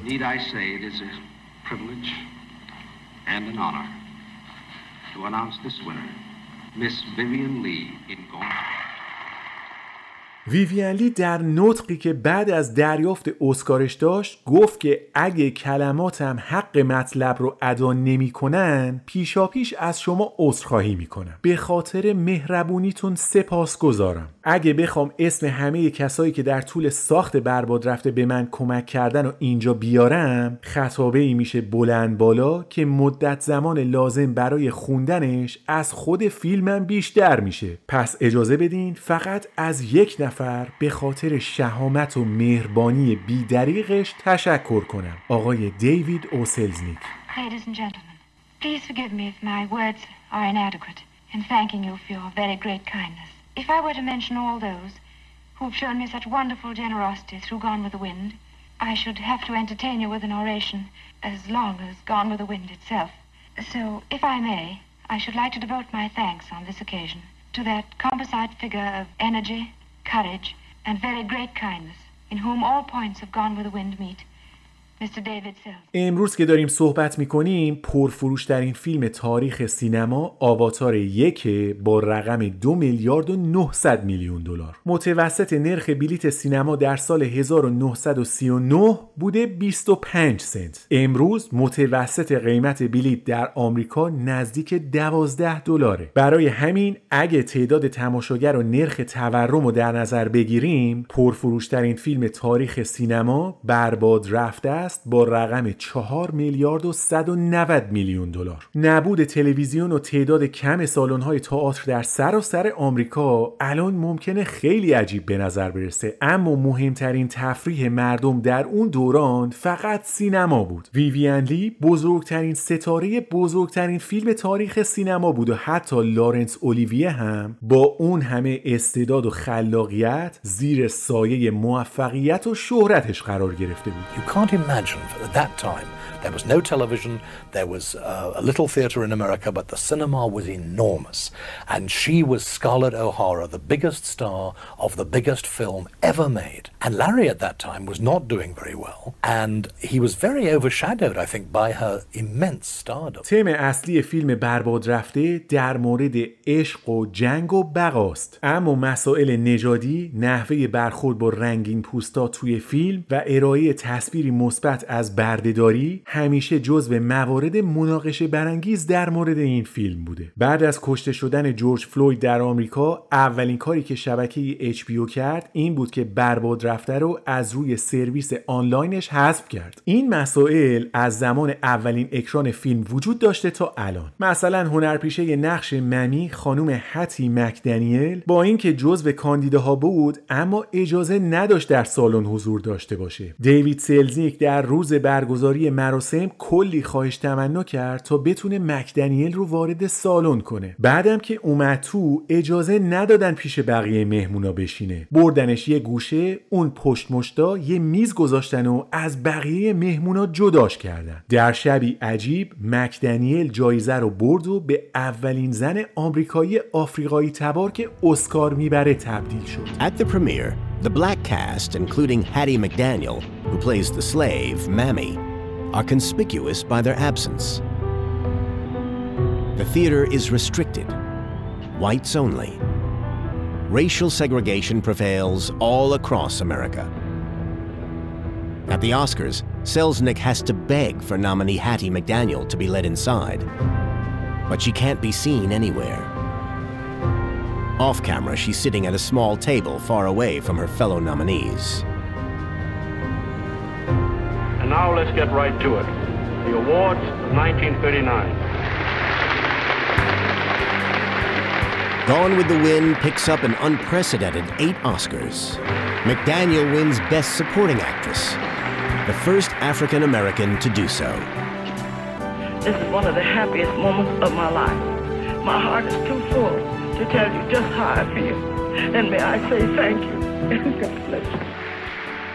بعد از موفقیت چشمگیر فیلم برباد رفته همسرای ویویان و لری بالاخره با جداییشون موافقت کردن و حالا بعد از چندین سال رابطه غیر رسمی لارنس اولیویه و ویویان لی می‌تونستن به صورت قانونی با هم ازدواج کنن. اینقدر عجله داشتن که به محض اینکه طلاقشون در تابستان 1940 در لندن ثبت شد بدو بدو رفتن به کلیسا و آینهای رسمی ازدواج رو به جا آوردن. مراسم عقدشون کلا چهار تا مهمون داشت که معروفترینشون کاترین هپبرن Newly divorced, Vivian and Larry drove up the California coast.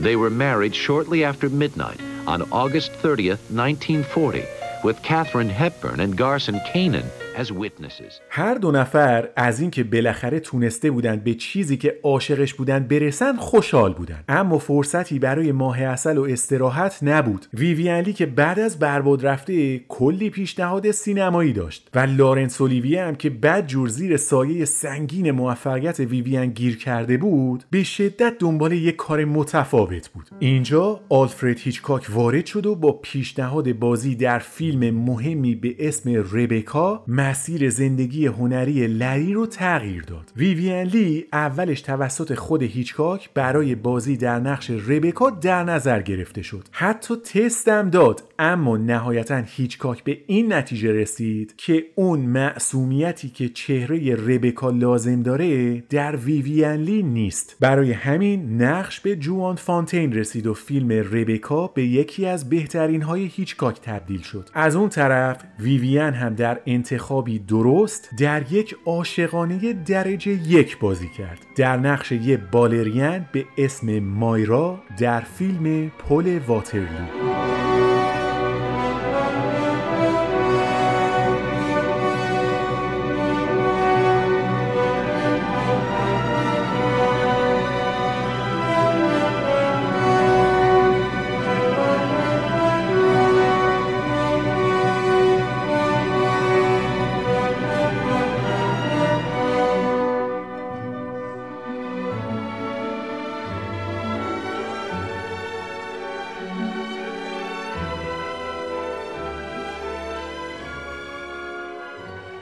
در اواخر سال 1940 لارنس اولیویه تصمیم گرفت که یه تئاتر بلند پروازانه بسازه. قرار بود رومئو و جولیت رو با دکورهای سنگین در برادوی روی صحنه ببرن و ویویان هم نقش جولیت رو بازی کنه. تمرین ها از مدت ها قبل شروع شده بود و لری و ویویان به پول امروز دو میلیون دلار برای به صحنه بردن این کار هزینه کردن. یعنی هرچی پس انداز تا الان جمع کرده بودن و برای اجرای این کار خرج کردن. تمام امیدشون این بود که با استقبال مخاطب ها نه تنها اصل پول برمیگرده یه سود درست حسابی هم می‌کنن. اما اتفاقات مهمی که در جهان داشت میافتاد از جمله جنگ جهانی دوم فرصتی برای تفریح و تئاتر رفتن برای مردم نذاشته بود. این بود که استقبال از کار پایین بود و نمایش رومئو و جولیت به کارگردانی لارنس اولیویه در نیویورک شکست سختی خورد. این تنها مشکل لری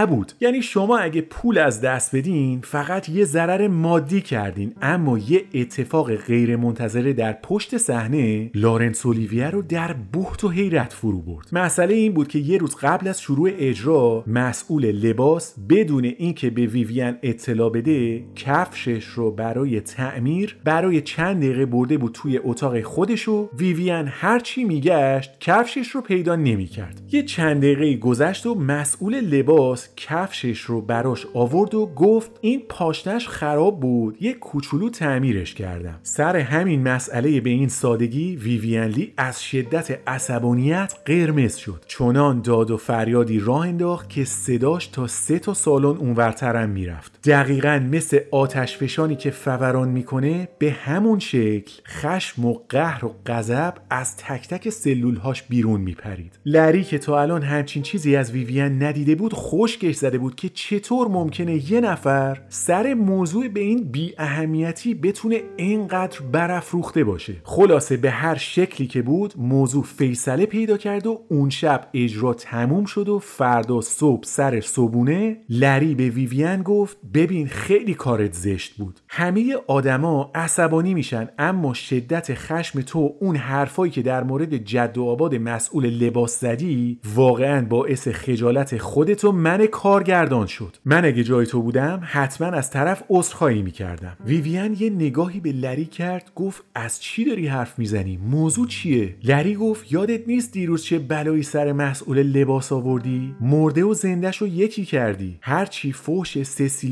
بود بار طرف کردی. ویوین گفت من لری هم گفت آره دیگه پس کی؟ ویوین هم گفت امکان نداره. حتی یه ثانیه از این چیزایی که میگی رو هم یادم نمیاد. من چرا باید باهاش دعوا کنم و داد و بیداد کنم؟ جان من راست میگی ایستگاه منو نگرفتی؟ لری هم گفت نه بابا حالا امروز میای خودت می‌بینی که بقیه در مورد رفتار دیشب چطوری باهات برخورد می‌کنن. لارنس اولیویه یه چیزی رو اما مطمئن بود. اینکه وقتی ویوین می‌گفت چیزی یادش نمیاد راست می‌گفت. نقش بازی نمی‌کرد تظاهر به فراموشی نمی‌کرد واکنشش واقعی بود و این موضوع برای لری ترسناک و تعجب آور بود. اون موقع متوجه اهمیت این اتفاق نبود. اینو به عنوان یه موضوع زودگذر دید و از روش به سادگی رد شد. نوک قله یخی که بیرون زده بود اما ابعاد و ریشه های گسترده تری داشت. نمایش رومئو و جولیت در فضایی متشنج ادامه پیدا کرد و بعد از چند هفته اجرای ناموفق با شکستی سنگین به کار خودش پایان داد.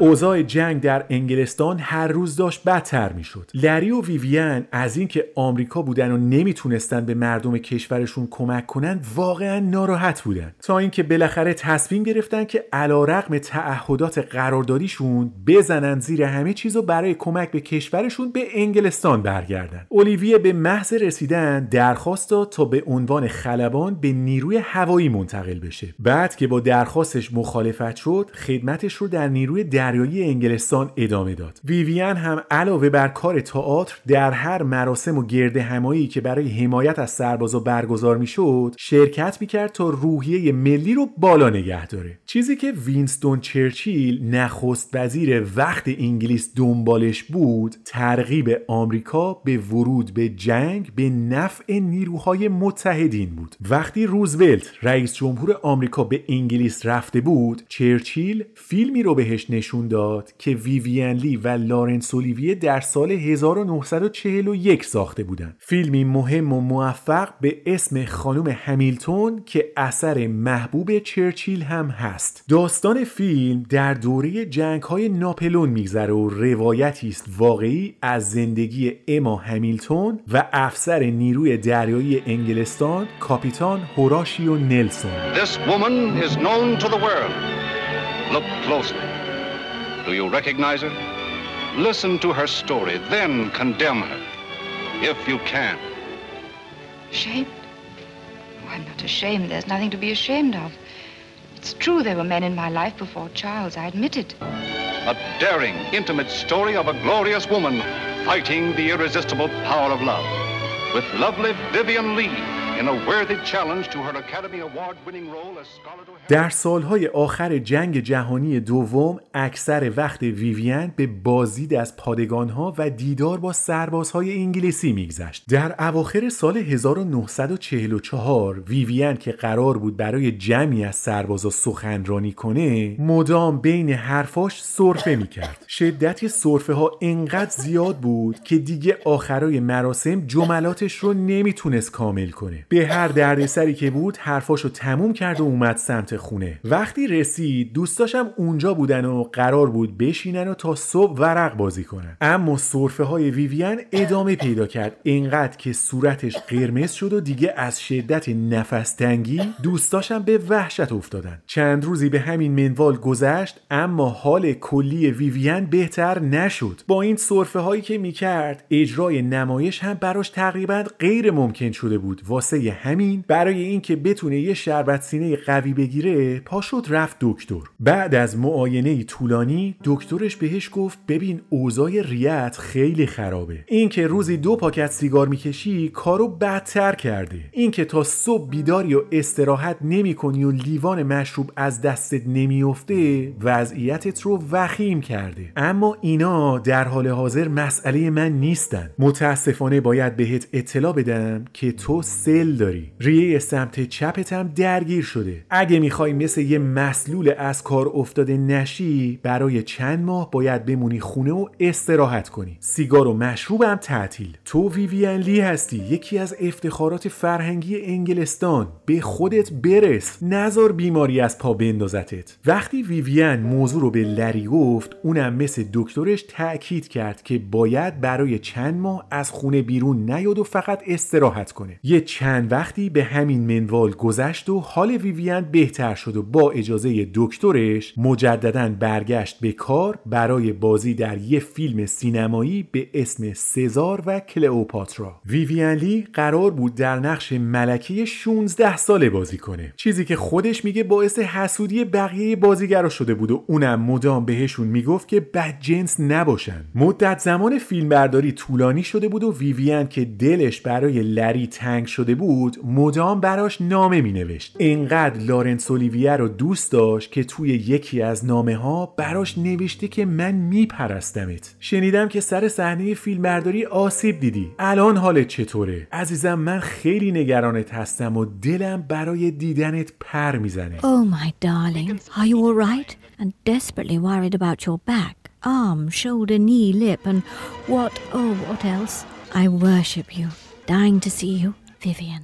این که ویویان خیلی مشتاق بود که لری رو ببینه البته یه دلیل دیگه هم داشت می‌خواست رو در رو تو چشاش نگاه کنه و بهش اطلاع بده که حامله است و اونا به زودی قراره صاحب اولین فرزندشون بشن What do you suppose has happened? I'm to have a baby. ویویان لی در اوج خوشحالی بود. بچه دار شدن اونم با کسی که بی نهایت دوستش داری واقعا اتفاق خوشحال کننده و شگفت انگیزیه با تولد اولین فرزندشون زندگی ویویان لی و لارنس اولیویه تکمیل می‌شد و شاه و ملکه تئاتر انگلستان به هر آن چیزی که می‌خواستن می‌رسیدن. اما رویایی که ویویان در ذهن داشت با اتفاقی که در زمان فیلمبرداری سزار و کلئوپاترا افتاد به کلی رنگ باخت. تو یکی از سکانسا که ویویان قرار بود بدوه و با سرعت از پله های قصر بالا بره پاش لیز خورد و از پهلو روی پله ها افتاد و با شدت خیلی زیاد زمین خورد. دردی ویرانگر و خورد کننده سراسر وجود ویویان رو در بر گرفت. فرزندی که برای به دنیا اومدنش کلی ذوق و برنامه داشت سخت شد و دنیای ویویان لی بر اثر این اتفاق در سیاهی و تاریکی مطلق قرار گرفت و ابرهای تیره و سنگین افسردگی سراسر زندگی ویویان لی رو در بر گرفتن.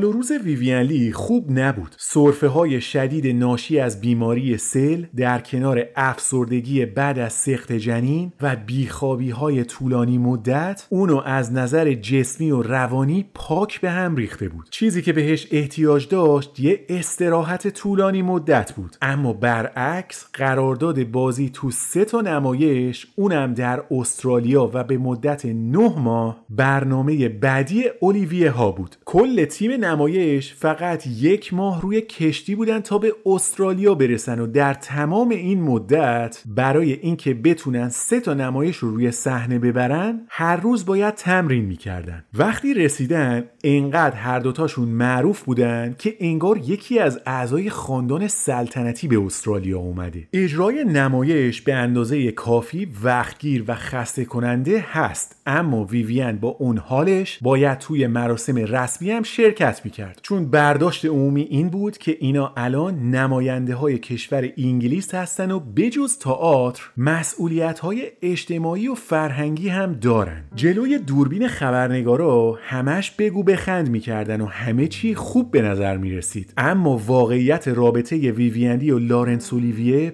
بعد از سقط بچه و همینطور سفره به استرالیا انگار تغییر کرده بود. وقتی در حال تمرین نمایش بودن مدام بگو مگو می‌کردن. صداشون رو برای همدیگه بالا میبردن. در عصبانیت ویوین لی واقعا غیر قابل کنترل می‌شد. در عرض چند دقیقه از دختری شاد و مردمی به انسانی وحشتناک و پر از خشم تبدیل می‌شد که هر کاری از دستش برمی اومد یکی از بازیگرایی که در سفر به استرالیا توی هر سه تا نمایش حضور داشت میگه مشخص بود که یه چیزی در رابطه این دو نفر برای همیشه تغییر کرده بود At that time they were very tired, very exhausted. It was like playing two parts. They were ambassadors, you know, with the mayors and everything, and uh, playing leading parts in three different plays. So you can imagine eight months of that. They were exhausted.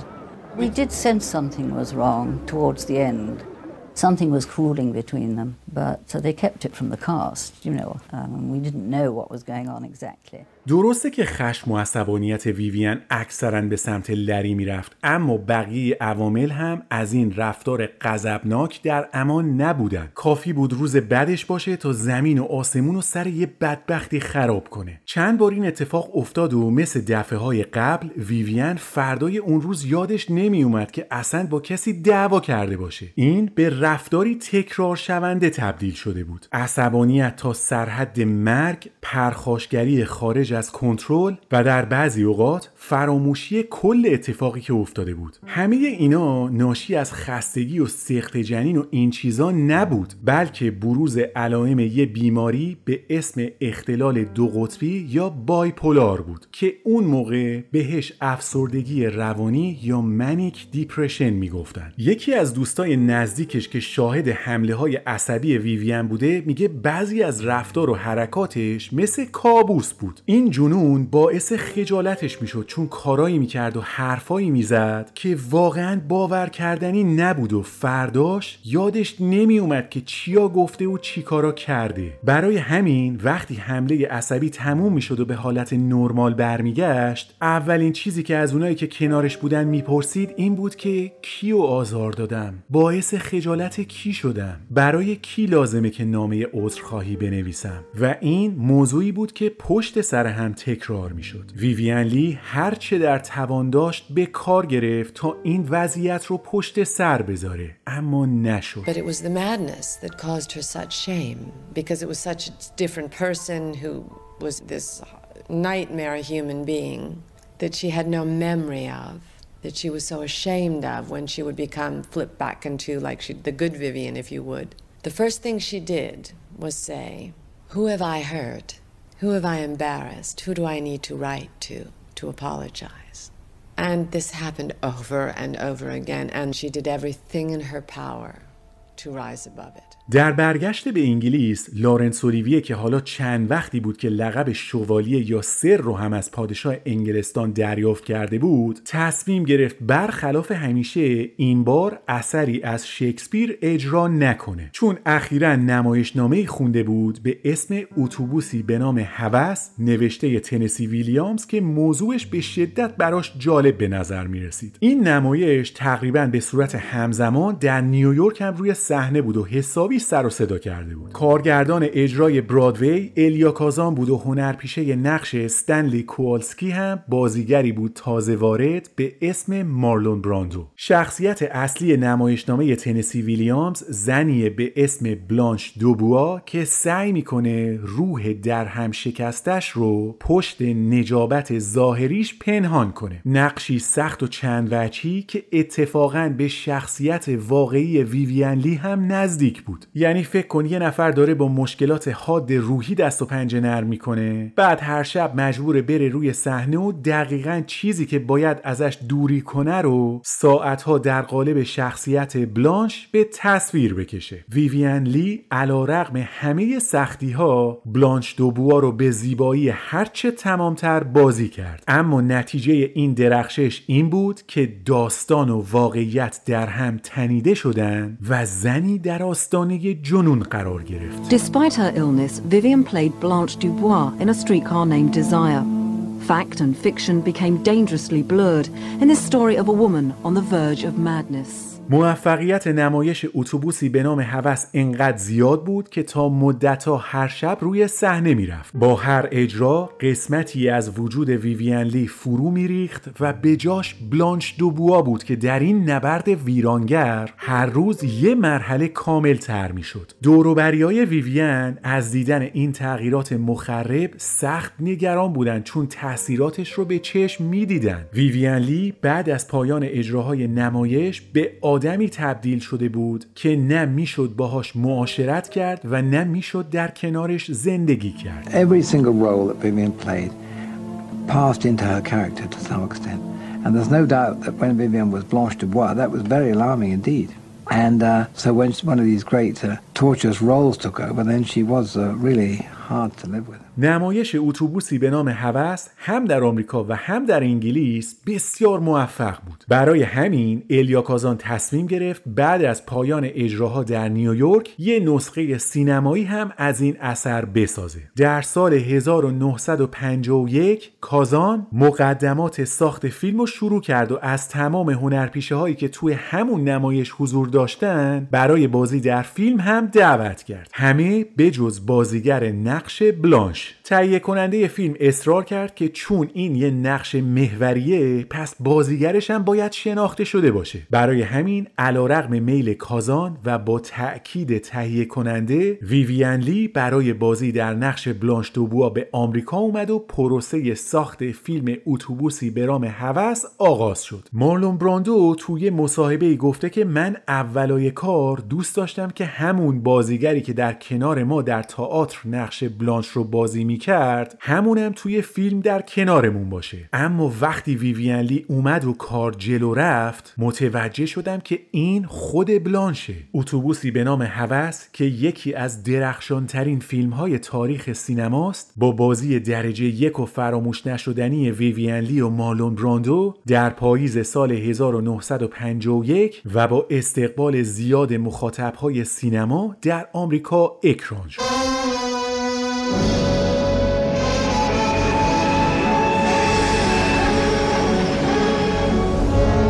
I'm looking for my sister, Stella Dubois. You must be Stanley. I'm Blanche. Nice to honey. She's been through such an ordeal. I never met a dame yet didn't know if she was good looking or not without being told. And there's some of them that give themselves credit for more than they've got. He's common. There's even something subhuman about him. I wish you'd stop taking it for granted that I'm in something I want to get out of.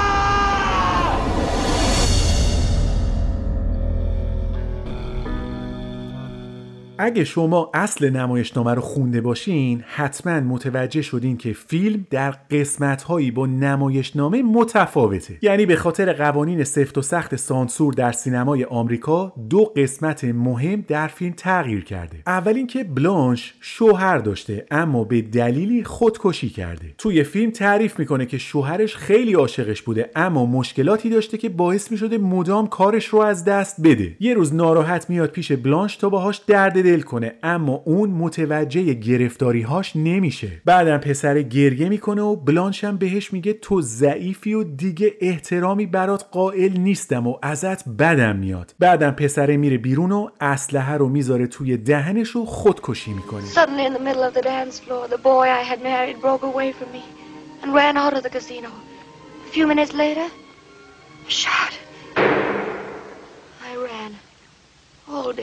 All ran and gathered about the terrible thing at the edge of the lake. He'd stuck a revolver into his mouth and fired.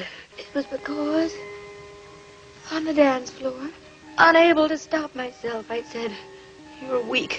I've lost respect for you. I despise you. اصل داستان اینه که بلانچ شوهرش رو در حال رابطه با یه مرد دیگه می‌بینه و اونجا متوجه میشه که این پسر هم جنسگراست فشار و بار روانی روی پسر انقدر زیاد میشه که مجبور میشه خودش رو بکشه. اصلا این از جذابیت های این نمایشنامه است که خیلی قبل از اینکه کسی به این جور مسائل بپردازه تنسی ویلیامز با دقت این کارو کرده بود. ویویان لی که اصل نمایشنامه رو می‌دونست از تغییری که توی فیلم نامه داده شده بود تعجب می‌کرد. به کازان و ویلیامز می‌گفت الان یعنی چون من به پسری که شاعر بوده گفتم ضعیف اون رفته خودکشی کرده. میشه مگه؟ خانم کیم هانتر که نقش استلا رو توی فیلم بازی می‌کنه میگه اگه شما نمایشنامه رو نخونده باشین متوجه عمق احساس گناه بلانچ در مورد خودکشی شوهرش نمیشین. مفهوم کلی همجنسگرایی توی این قسمت از فیلم مورد سانسور قرار گرفته. در سکانس های آخر هم خیلی سریع از روی تجاوز به بلانچ رد میشیم که اینم باز به خاطر سانسور بوده. بعدم برای اینکه بگن فرد متجاوز بابت اشتباهش هزینه داد آخر فیلم استلا همسرش رو ترک می‌کنه. واقعیت اینه که استلا هیچ موقع این کارو نکرد. Unless you know the play, you don't understand why. You don't understand the depth of Blanche's sense of guilt. In relation to her young husband's committing suicide because uh, of he came to her for help as a homosexual. She didn't realize that, and she really screwed him up. I remember when uh, Tennessee brought the rewrite. Vivian was reading the rewrite. You mean I have to say you disgust me because you're a poet? Uh, well, the reason, of course, was not mentioned in the film, in that she walked into this room and caught him with an older man having a relationship, and uh, so she didn't have to say because you're a homosexual. No, uh, it was clear in the uh, in the play what had happened. And then the other problem was, in order to leave the rape scene in at the end of the play, uh, Stanley had to be thoroughly punished, which meant Stella would leave him. تمام بازیگرای اصلی فیلم کاندید دریافت اسکار شدن و تنها کسی که جایزه رو نبرد مارلون براندو بود که از بخت بد خورد به هامفری بوگارت و فیلم افریکن کوین. خانم ویویان لی هم در 24 مین مراسم اسکار برای بازی در نقش بلانش دوبوا و برای دومین بار برنده اسکار بهترین بازیگر زن در نقش اصلی شد. Those Katharine Hepburn in The African Queen, Vivian Lee in A Streetcar Named Desire, Eleanor Parker in Detective Story, Shelley Winters in A Place in the Sun, and the envelope, please. The winner is Vivian Lee in A Streetcar Named Desire.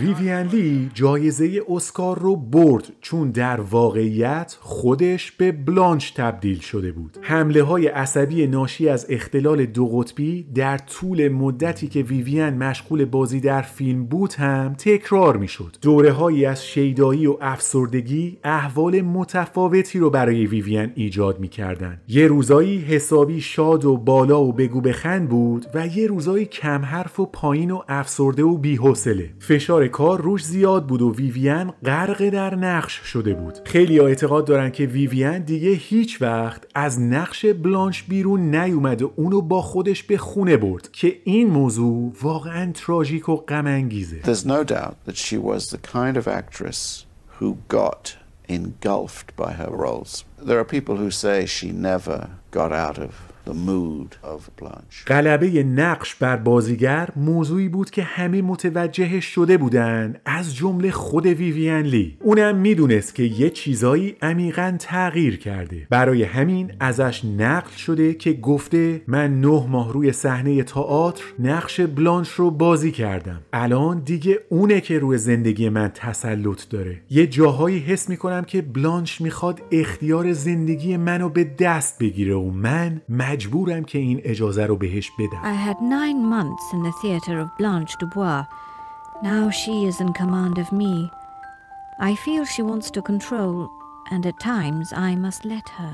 مطمئنم که همه شما شنیدین که میگن زخمی که کلمات می‌تونن بزنن از خنجر عمیق تره بعضی از حرفا اینقدر مخربن که طرف مقابل رو از پا در میارن. یکی می‌گفت کلمات زنده هستن چشم دارن پا دارن و دستهای قدرتمندی دارن که می‌تونن گلوی یه آدم رو بگیرن و خفش کنن. در مورد شخصیتی ضعیف و آسیب دیده و بیمار گفتن این حرفا به یکی مثل ویویان لی می‌تونه ویرانگر باشه. از سال 1947 که لارنس اولیویه لقب سر رو دریافت کرد یه منتقدی در روزنامه های انگلیسی معروف شد به اسم آقای کنت تاینن. این آقا شیفته و مرید و ذوب در لارنس اولیویه بود. یعنی هر روز توی یه روزنامه یا مجله نقد مینوشت و تهش به این می‌رسید که چقدر لارنس اولیویه خوبه و واقعا حیف که کنار یه بازیگر بی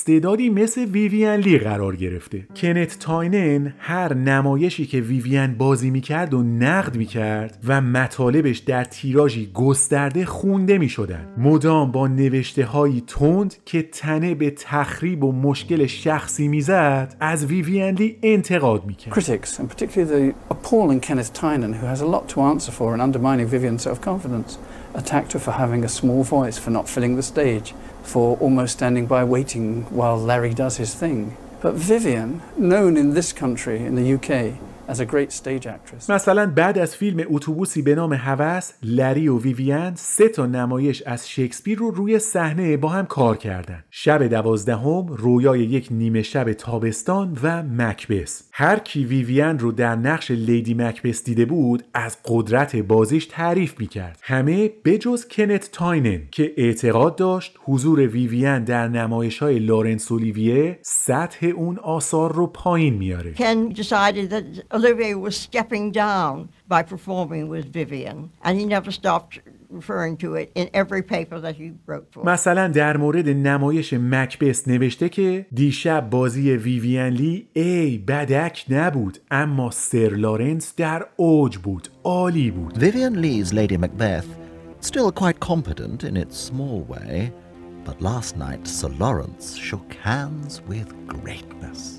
توقع این بود که لارنس اولیویه در دفاع از همسرش جوابی به کنت تاینن بده. اما درست وقتی که ویویان خیلی به این حمایت نیاز داشت اولیویه تصمیم گرفت دوستیش رو با کنت تاینن عمیق تر کنه چیزی که باعث انزوا و تزلزل ویویان لی شد. این مدل حرف و نقد برای فردی آسیب دیده مثل ویویان لی باعث شد که بیشتر از گذشته اعتماد به نفسش رو از دست بده و این خودش رو در حمله های عصبی و رفتار عجیب و غریب نشون می‌داد. Olivier seemed unable to let go of his friendship with Tynan.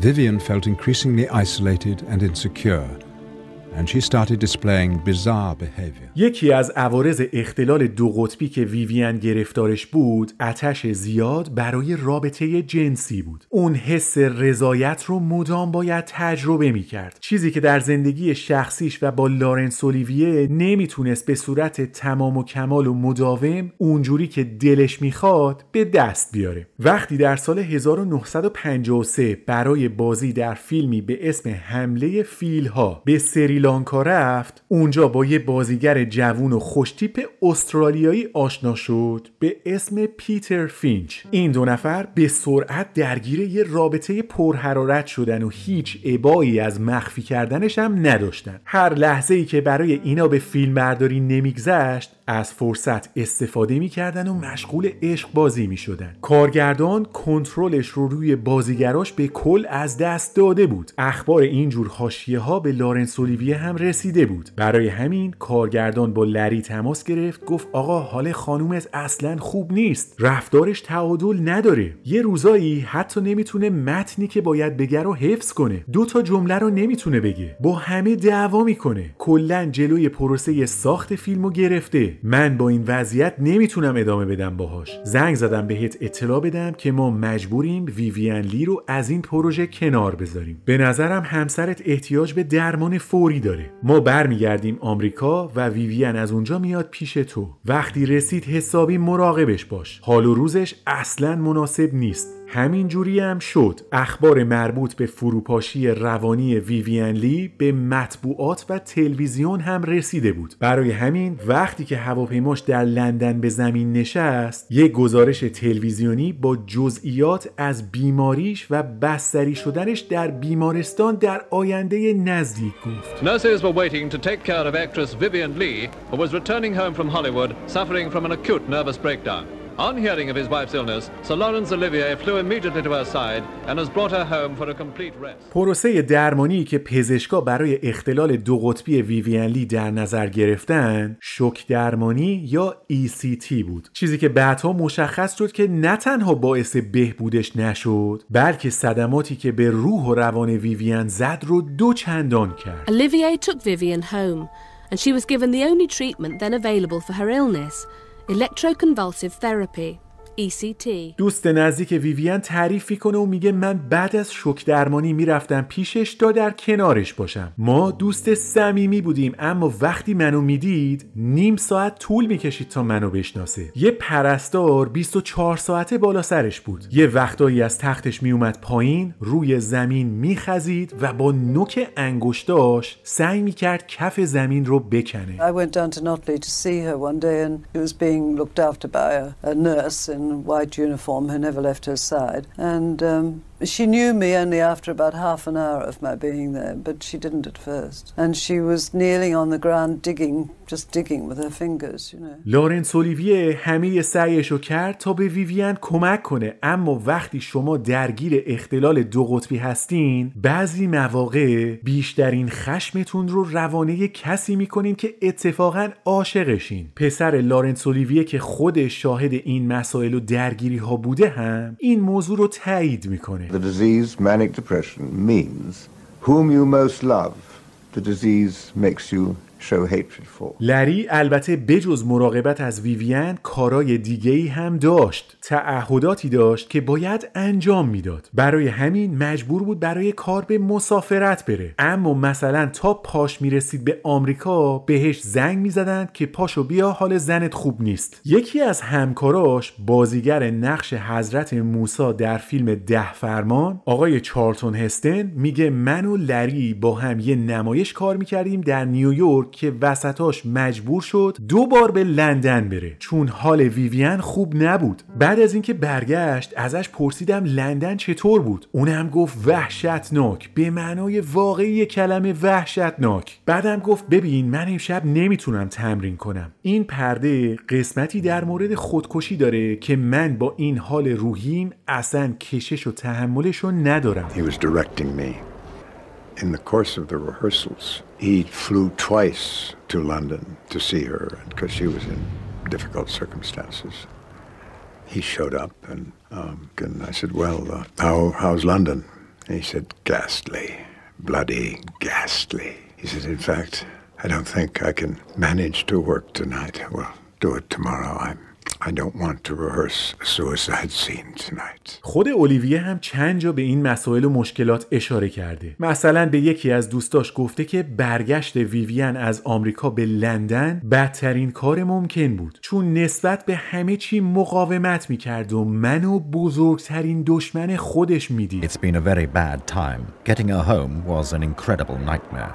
She set up the strongest resistance, and I was her worst enemy. زندگی لارنس اولیویه به خاطر مشکلات و مسائلی که ویویان داشت به کلی تعطیل شده بود. دیگه توان ادامه دادن نداشت. باورش نمی‌شد که زندگیش با ویویان لی به اینجا رسیده. هیچ ایرادی هم نمی‌شد ازش گرفت. در تمام این سالها که ویویان از افسردگی و بیماری سل و عوارض اینا رنج می برد لری در کنارش بود و همه چیز رو با آرامش تحمل می کرد جوری که زندگی در آرامش رو فراموش کرده بود. وقتی رابطه ویویان و پیتر فینچ جدی تر شد لارنس اولیویه هم با یه بازیگر زن دیگه آشنا شد به اسم خانم جوان پلورایت. روابط لری و جوان یواش یواش جدی تر شد. اون چیزی رو که مدتها در کنار ویویان نتونسته بود تجربه کنه یعنی یه زندگی معمولی و در کمال آرامش رو حالا می‌تونست با جوان به دست بیاره. هیچ کس از جمله دوستای نزدیک ویویان از اینکه می‌دیدن لری با یه دختر دیگه وارد رابطه شده نه تنها ناراحت نبودن بلکه بهش حق می‌دادن و براش خوشحالم بودن. چون می‌دونستن زندگی با ویویان لی دیگه غیر ممکنه. خود خانم جوان پلورایت میگه که دوران سختی بود. من از این دختران نبودم که زندگی یه زوج دیگر رو خراب کنم. ما همه از رابطه عاشقانه ویویان و پیتر فینچ خبر داشتیم و می‌دونستیم که از همون موقع رابطهش با لری اصلا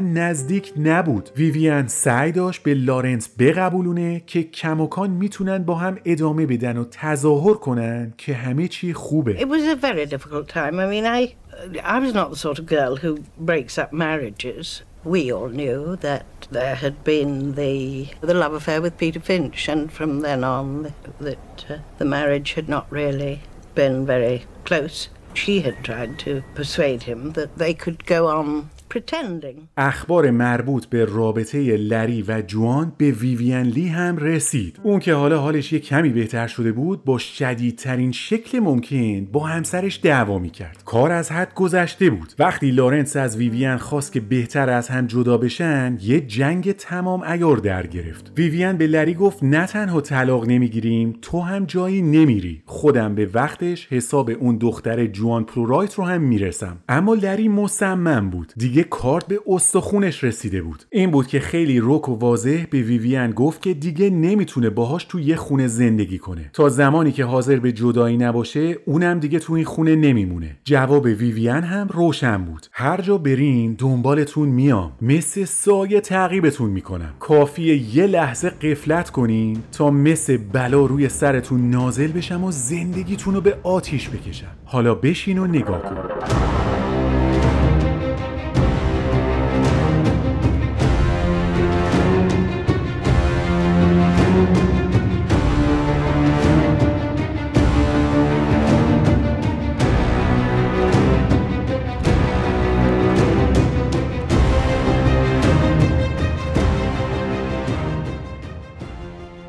هر دو طرف ماجرا حاضر نبودن از موضعشون کوتاه بیان لری چند باری از ویویان خواهش کرد که با جدایی موافقت کنه اما ویویان در اوج دوران بیماریش بود و واقعا دیگه حد رو گذرونده بود I think she was already becoming unbalanced. Unbalanced. Going too far. And I think that it was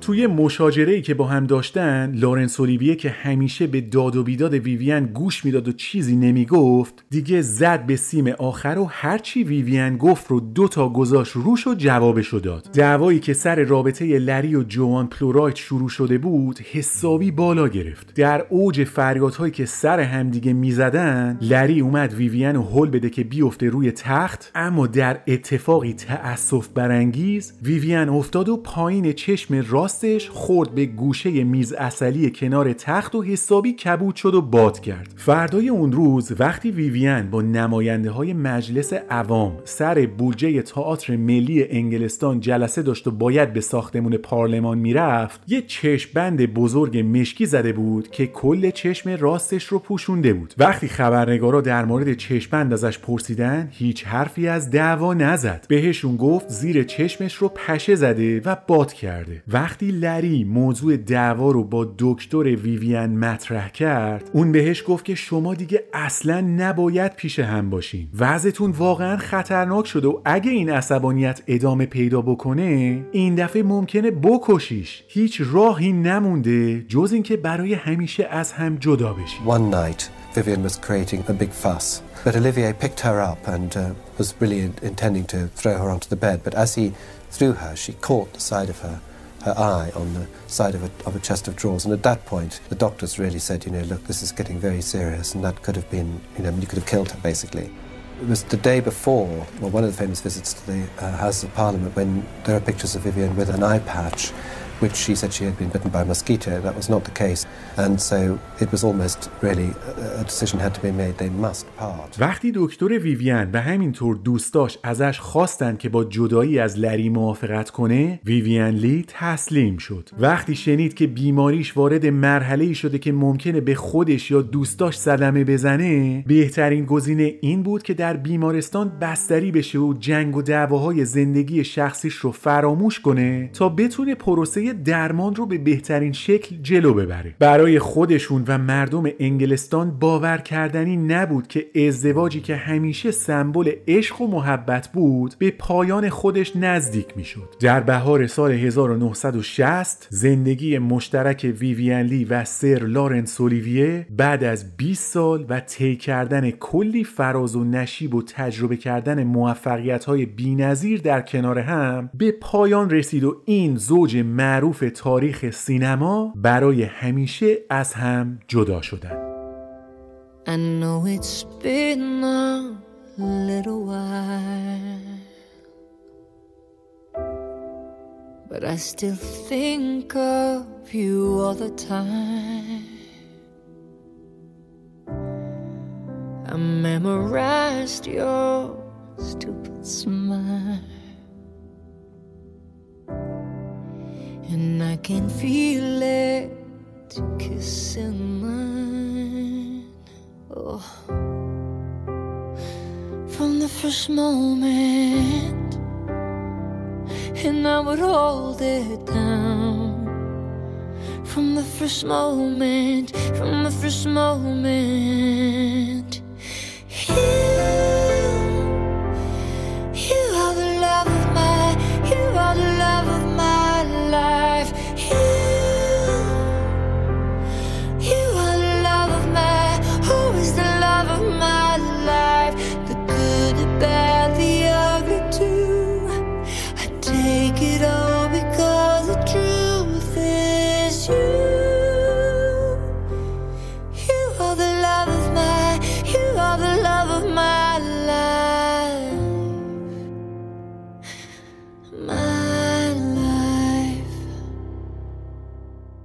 تا یه مدت بعد از طلاق ویویان هنوز امید داشت که لری برگرده. اما وقتی شنید اون و جوان پلورایت صاحب اولین فرزندشون شدن دیگه امیدهاش رنگ باخت. لارنس اولیویه به آرامشی که در جستجوش بود رسیده بود. اما اونی که هنوز غمگین بود و احساس می‌کرد جا مونده و از طرف همه فراموش شده ویویان لی بود. بیماری سل که مدتها بود نسبتا کم اثر شده بود حالا با قدرت بیشتری ریه های ویویان رو درگیر کرده بود شک درمانی ادامه داشت افسردگی در اوج بود و غم از دست دادن لری هم به مشکلات عدیده ویویان لی اضافه شده بود When it comes to you and me,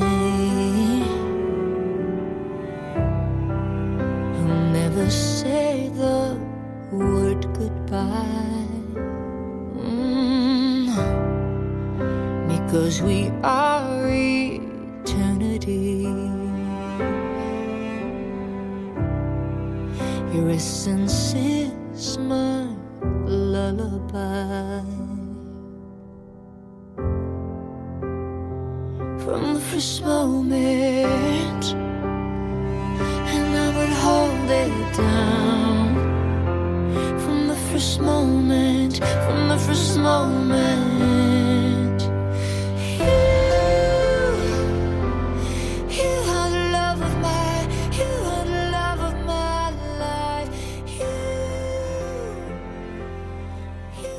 بالاخره ویویان بعد از یه سال تونست خودشو جمع و جور کنه و به زندگی برگرده. آشنایی با یه دوست قدیمی به اسم جک مریویل باعث شد که رابطه احساسی بین این دو نفر شکل بگیره و نهایتا در اواخر سال 1961 جک و ویویان یه زندگی مشترک خارج از ازدواج رو با هم شروع کردن. جک مریویل یه آدم حسابی تمام ایار بود. کسی که مثل پروانه دوروبر ویویان میچرخید. و از هیچ کمکی دریغ نمی‌کرد. البته راه دیگه ای هم نبود چون نمی‌شد ویویان رو تنها گذاشت. به خاطر اینکه خیلی آسیب پذیر بود بعضی وقتا امکان داشت خودکشی کنه مشکلات عصبی و اختلال دو قطبی داشت. یه زمانایی خیلی بالا بود و یه وقتایی خیلی پایین. احتیاج به مراقبت دائمی داشت. Jack Merivale looked after Vivian in his last and her last years, and he was terribly good with her because you had to be really on her case all the time. You couldn't leave her. She was unreliable, she was a flake, she was sometimes suicidal, sometimes manic, sometimes very down, sometimes very up. And she needed constant care and attention. حتی توی بدترین شرایط هم ویویان انقدر استعداد داشت که با اون شرایط وخیم بدنی و روحی بازم در تئاتر بازی می‌کرد و میدرخشید دوستاش میگن وقتی میومد برای گریم روی شقیقه هاش جای سوختگی ناشی از شوک درمانی بود برای اینکه از مشکلات فاصله بگیره تو دو تا فیلم حضور پیدا کرد و برای بازی در نمایش تواریک در سال 1963 برنده مهمترین جایزه تئاتر دنیا یعنی تونی آواردز شد Miss Vivian Lee. Thank you very much, Eddie. I'm absolutely, positively no good at making speeches. And so I don't intend to make one, but I do very much want to say that I shall never, in all my life, forget the welcome back that I've been given on this occasion. I shall remember it always with the profoundest, deepest gratitude. درسته که این موفقیت ها روحیه ویویان رو کمی بهتر می کرد اما ضربه ای که این همه سال بیماری بهش زده بود دیگه قابل جبران نبود. ویویان خیلی لاغر شده بود. مدام سرفه می کرد خیلی از مواقع شدت نفستنگی به حدی بود که رنگ صورتش عوض می شد بیماری سل با قدرت هرچه تمامتر برگشته بود و هر روز قسمت بیشتری از ریش رو درگیر می کرد به توصیه دکترش چند هفته ای رو در بیمارستان بستری شد. اما داروهایی که براش تجویز می‌کردن هیچ کمکی به بهبودش نکرد. نهایتا به خونه منتقل شد تا اونجا بتونه بیشتر استراحت کنه. توی این مدت لی هولمن همسر اولش هفته یه بار بهش سر می‌زد و دوستای خوبی برای هم بودن جک مریویل همیشه در کنارش بود و از هیچ کمکی دریغ نمی‌کرد اما یه قاب عکس همیشه در کنار تخت ویویان لی توجهات رو به خودش جلب می کرد. عکس لارنس اولیویه هیچ موقع از جلوی چشمش کنار نمی رفت. حقیقت اینه که در تمام این سالها هیچ عشق و علاقه ای نتونسته بود جای لری رو براش بگیره. اصلا عالم و آدم یه طرف، لارنس اولیویه یه طرف. یکی از دوستاش که شاهد این روزهای ویویان بود تعریف می‌کنه که ما سرگرم حرف زدن بودیم که یهو ویویان می‌رفت. بعد می‌دیدیم در حالی که بارون میومد رفته بیرون توی حیات خونش روی نیمکت نشسته و زیر بارون داره اشک میریزه. چون دلش برای لری تنگ شده بود. بدن ویویان لی تا به تحمل این میزان از فشار رو دیگه نداشت. در نهایت در هفتم جولای سال 1900 1967 جنگ رو به ارواحی که در تمام این سالها دورش کرده بودند واگذار کرد ویویان لی یکی از بهترین بازیگرهای تاریخ سینما بعد از طی کردن دوری طولانی از بیماری های جسمی و روحی و به علت مشکلات حاد ریوی در سن 53 سالگی چشم از جهان فرو بست High in the halls of the kings who are gone. Jenny would dance with her ghosts, the ones she had lost and the ones she had found, and the ones who had loved her the most, the ones who'd been gone for so very long. She couldn't remember their names. They spun her around on the damp stones, spun away all her sorrow and pain, and she never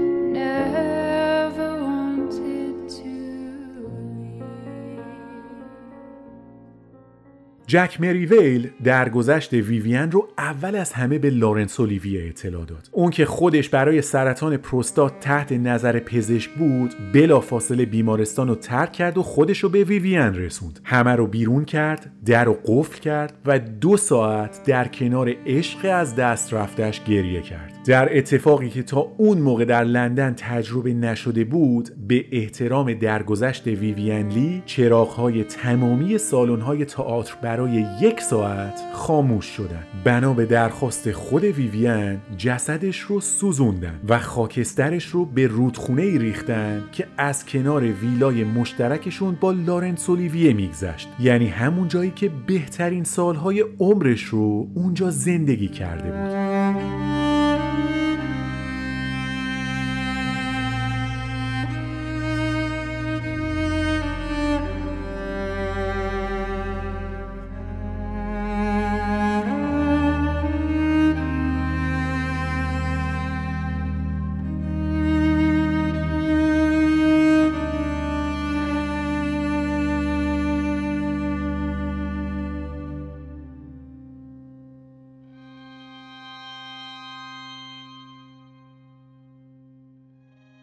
در مورد زندگی هنری ویوین لی چه در تئاتر و چه در سینما چیزی بجز تحسین و احترام نمیشه گفت. هنرمندی با اراده که اگه می‌خواست به چیزی برسه انقدر جسور بود که به سمتش حرکت کنه و به دستش بیاره. تو یکی از کتابایی که در مورد ویوین لی نوشته شده نویسنده اشاره می‌کنه که ردای اسکارلت اوهارا فقط برازنده ویوین لی بود. این تنها فیلمیه که به هیچ عنوان نمیشه هنرپیشه دیگه ای رو براش متصور بود. وقتی به زندگی شخصی ویوین لی می‌رسیم نمی‌تونیم از بدشانسی ها چیزی نگیم. یعنی اگه یکم در زمان جلوتر میومد حتما می‌شد با دارو اختلال دو قطبی رو کنترل کرد. یا مثلا درمان یا کنترل بیماری سل می‌تونست خیلی راحت تر اتفاق بیفته. اما خب جبر زمانی این امکان رو از ویوین لی گرفت. در حال حاضر تنها می‌تونیم خوشحال باشیم که دو تا از بهترین آثار تاریخ سینما رو با بازی یه هنرپیشه با استعداد در اختیار داریم که دیدنشون هیچ موقع قدیمی نمیشه. ارزش هنری کاراش الان بیشتر از قبل به چشم میاد. در مورد بازیش در نقش بلانش یا اوفلیا یا لیدی مکبس بارها صحبت شده و مقاله هایی در این زمینه نوشته شده. واقعیتش اینه که اون موقع برخورد منتقدها با اولیویه ها یکسان نبود. کارهای لری رو اوج بازیگری می‌دونستن اما به ویوین که می‌رسیدن مدام تاکید می‌کردن که تو موفقیتت مدیون زیباییته. سوالا از لری هنری بود و از ویوین در مورد خوشگلیش. و این برای بازیگری که سختی کشیده بود و یه دور تمام کارای شکسپیر رو روی صحنه اجرا کرده بود سخت بود. مثلا نمی اومدن بگن چه بازی شگفتانگیزی در نقش بلانش داشتی. ازش میپرسیدن مزایا و معایب خوشگلی چیه؟ اونم می‌گفت من نمی‌دونم چون خودم رو داخل این دسته نمی‌بینم. بعد خبرنگار ول نمی‌کرد. می‌گفت از بچگی می‌دونستی که خوشگلی؟ ویوین باز می‌گفت نمی‌دونم فکر نمی‌کنم. خبرنگار باز ادامه می‌داد الان چی؟ الان که می‌دونی خوشگلی؟ ویوین هم می‌گفت نه. What would you say are the disadvantages of being an extremely beautiful woman? What awkward questions you ask. I don't. Depends who thinks I am. I don't think I am. But you must have realized very early in life that you were. No, I didn't. And don't you think you are? No. تازه این نوع برخورد جزو خوبا بود. زخمی که بعضی منتقدها به روح و روان ویویان زدن زندگی رو براش سخت کرده بود. دیوید تامسون منتقد سینما که از دوستای نزدیک ویویانم بوده میگه روزی که فوت کرد رو به خاطر دارم. یادمه که شوکه شده بودم اما متعجب نبودم. به نظر میومد که دیگه توان ادامه دادن نداره. یه وقتایی هست که شما بابت از دست دادن یه نفر متاسف میشین اما قافلگیر نمیشین. چون پیش خودتون میگین که راحت شد خدا رو شکر که از زیر این همه رنج روحی و جسمی درد خشم و اون فاجعه ای که به اسم نقد در مطبوعات براش می نوشتن خلاص شد خدا رو شکر که الان دیگه می‌تونه راحت باشه I remember the day she died being very shocked but also somehow not surprised. Somehow she always seemed as though she wasn't going to make it. You were sorry for yourself at losing her, but you weren't entirely surprised. And somewhere in the background, there was a kind of relief. You thought, oh God, she's out of it. Because there had been so much emotional pain, so much physical pain, so much agony, so many disastrous moments with the press, so many problems. You thought, thank God she can rest. چند سال بعد از درگذشت ویویان یه شب که لارنس اولیویه و پسرش نشسته بودن و با هم تلویزیون می‌دیدن یهو نوبت رسید به پخش فیلمی به اسم 21 روز با بازی مشترک ویویان و لری. پسرش که شاهد این اتفاق بود تعریف می‌کنه که لارنس اولیویه در تمام مدت پخش فیلم گریه می‌کرد. اون شب تا صبح نخوابید و تا چند روز بعدم پکر رو گرفته بود و گریه می‌کرد. بعد دیدم با خودش میگه خدایا آخه چرا اینجوری شد؟ ویویان خیلی بازیگر خوب و استعدادی بود. پسرش ادامه میده که اون چیزی که من از زندگی پدرم دیدم این بود که ویویان لی بدون شک عشق زندگی لارنس اولیویه بود. He saw on television late one night, and I was staying with him at the time, and he was in such a state of tears. He couldn't sleep at all, and in a day later he was still in tears. And oh God, what could have gone wrong? She was so talented as an actress and so beautiful, and that voice, I'd forgotten how lovely her voice was. She was the love of his life, there's no question. یه جایی از ویویان لی نقل شده که گفته من اگه صد بار میمردم و زنده می‌شدم بازم دو تا کارو توی زندگیم حتما انجام می‌دادم بازی در نقش اسکارلت اوهارا و ازدواج با لارنس اولیویه I live my life over again, I'm certain of two things. That I should play Scarlett O'Hara, that I should marry Laurence Olivier. خانم اولیویا دی هاویلند بازیگر نقش ملانی در فیلم برباد رفته میگه که اگه انگلستان شاه و ملکه داشت بدون شک لارنس اولیویه و ویویان لی شاه و ملکه تئاتر انگلستان بودن هر دو بی نهایت موفق بودن و اگه چیزی به اسم سلبریتی طلایی وجود داشته باشه این عنوان با ویویان و لری شروع میشه They were akin to the royalty within the theatre. They were very much, I think, um, the first of, if you like, the golden celebrity couple. They were the leaders of their profession in some ways. Um, the way that they behaved, the way that they entertained, as we know it there. They were A1 celebrities plus. سر جان میلز بازیگر تئاتر و سینما میگه که ویویان لی زیباترین زنی بود که به عمرم دیدم اگه حضوری و از نزدیک میدیدینش حتی از تصویر سینماییش هم قشنگتر بود That is the most beautiful woman I've ever seen in my life. She truly was. She was quite staggering and uh, even better looking face to face than on the screen because she had this staggering beauty with the eyes and the colouring. She was a wonderful looking woman. خانم سارا وودکاک مدیر موزه تئاتر لندن میگه زوج ویویان و لری محبوب و معروف و پولدار بودن. یعنی هر آن چیزی که مردم آرزوش رو می‌کردن این دو نفر در کنار هم داشتن و جامعه دوستشون داشت. زوجی که برای عموم مردم تبدیل به نماد شدن. Glamorous, they were beautiful, they were famous, they were rich, they got everything people aspired to, and the, the public loved it. The public wanted idols. They were the public's idols when they were together, and they played up to it, and the public loved it. آقای پیتر وینگارد هنرپیشه تئاتر و همبازی ویویان لی میگه به نظرم استعدادی که ویویان در تئاتر داشت از حد نرمال فراتر بود و به خاطر همین کاراش چشمگیر بودن چون هنر بازیگری از درونش میجوشید. قبل از همه ما متنش رو حفظ بود و بسیار در کارش حرفه‌ای بود. اون زیباترین باهوشترین و الهام بخشترین آدمی بود که در تمام عمرم دیدم She was very, very professional. She was the most beautiful, most intelligent, most intellectual, funny, absurd, and inspiring person that I've ever met in my life. I think that she had more talent than people allowed her to have, especially people in the theatre. That's why she was so marvelous on screen, because she was. It was an inner performance. خانم مارسی لفرتی بازیگر و کارگردان تئاتر میگه من انقدر عاشق زندگی ویویان لی بودم که از روی زندگیش نمایشنامه نوشتم و خودمم توش بازی کردم به عنوان یه زن زندگیش برای من الهام بخش بود چون همه امکانات رو بررسی می‌کرد و احتمال رو به واقعیت تبدیل می‌کرد Of course, I was a fan of Vivian Lee. I mean, it resulted in a play and a life's work almost. But I think most of she was completely inspirational to me on so many levels as a woman, as someone who just uh, saw all possibility and made it come true. آقای شریدن مارلی نویسنده و خبرنگار و منتقد سینما میگه ویویان لی دوربین رو خیلی بهتر از لارنس اولیویه میشناخت. لری بیشتر هنرپیشه تئاتر بود. حتی وقتی در سینما کارگردانی می‌کرد انگار داره از یه نمایش اسکرین شات می‌گیره. اما ویویان لی دوربین و مدیوم سینما رو میشناخت. می‌دونست که از چه راهی میشه با تماشاگرها ارتباط گرفت. لارنس اولیویه برای صحنه کار می‌کرد و ویویان لی برای لنز She understood the camera far better than Larry.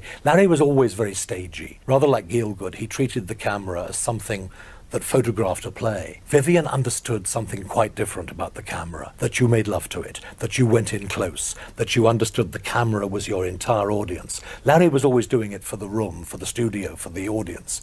Vivian was doing it for the lens. حالا که به پایان این اپیزود نزدیک میشیم دوست دارم این قسمت رو با حرفهای سر لارنس اولیویه در مورد ویویان لی به پایان ببرم میگه من فکر می‌کنم زیبایی ویویان باعث می‌شد که منتقدها نبوغ و هنرش رو نادیده بگیرن. چند سالی طول کشید تا استعداد شکوفا بشه اما فکر می‌کنم چیزی که باعث ساخته شدن و دیده شدنش شد فیلم برباد رفته بود. حتی بعد از اون موفقیت هم فقط به خاطر زیباییش منتقدها کموکان با شک و تردید باهاش برخورد می‌کردن. خیلی طول کشید تا تونست بالاخره این نبرد رو ازشون ببره. در مدتی که با هم بودیم کارهایی که ویویان لی انجام داد بدون شک چشمگیر و استثنایی بودن I always knew that she had the makers. Of course, she was much too beautiful to be regarded so by any critics.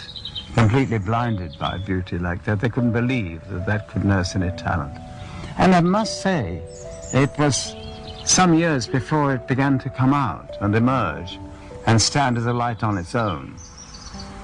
And, uh, I mean, I suppose the thing that made her was Gone with the Wind, really, which launched her in the most tremendous way.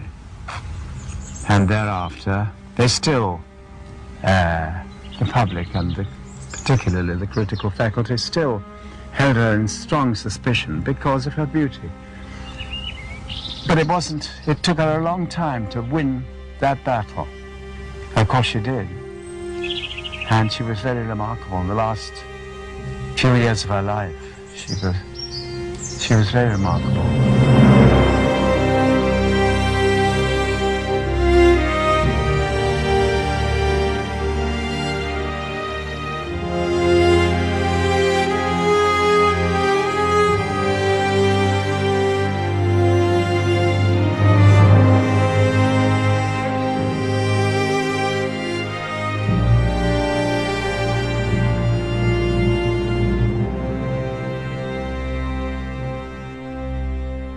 که به قسمت 16 هم از پادکست آرتیست گوش دادین. اگه از این قسمت خوشتون اومد لطفا برای دوستاتونم بفرستین. تا قسمت بعد که خیلی هم دور نخواهد بود مراقب خودتون باشید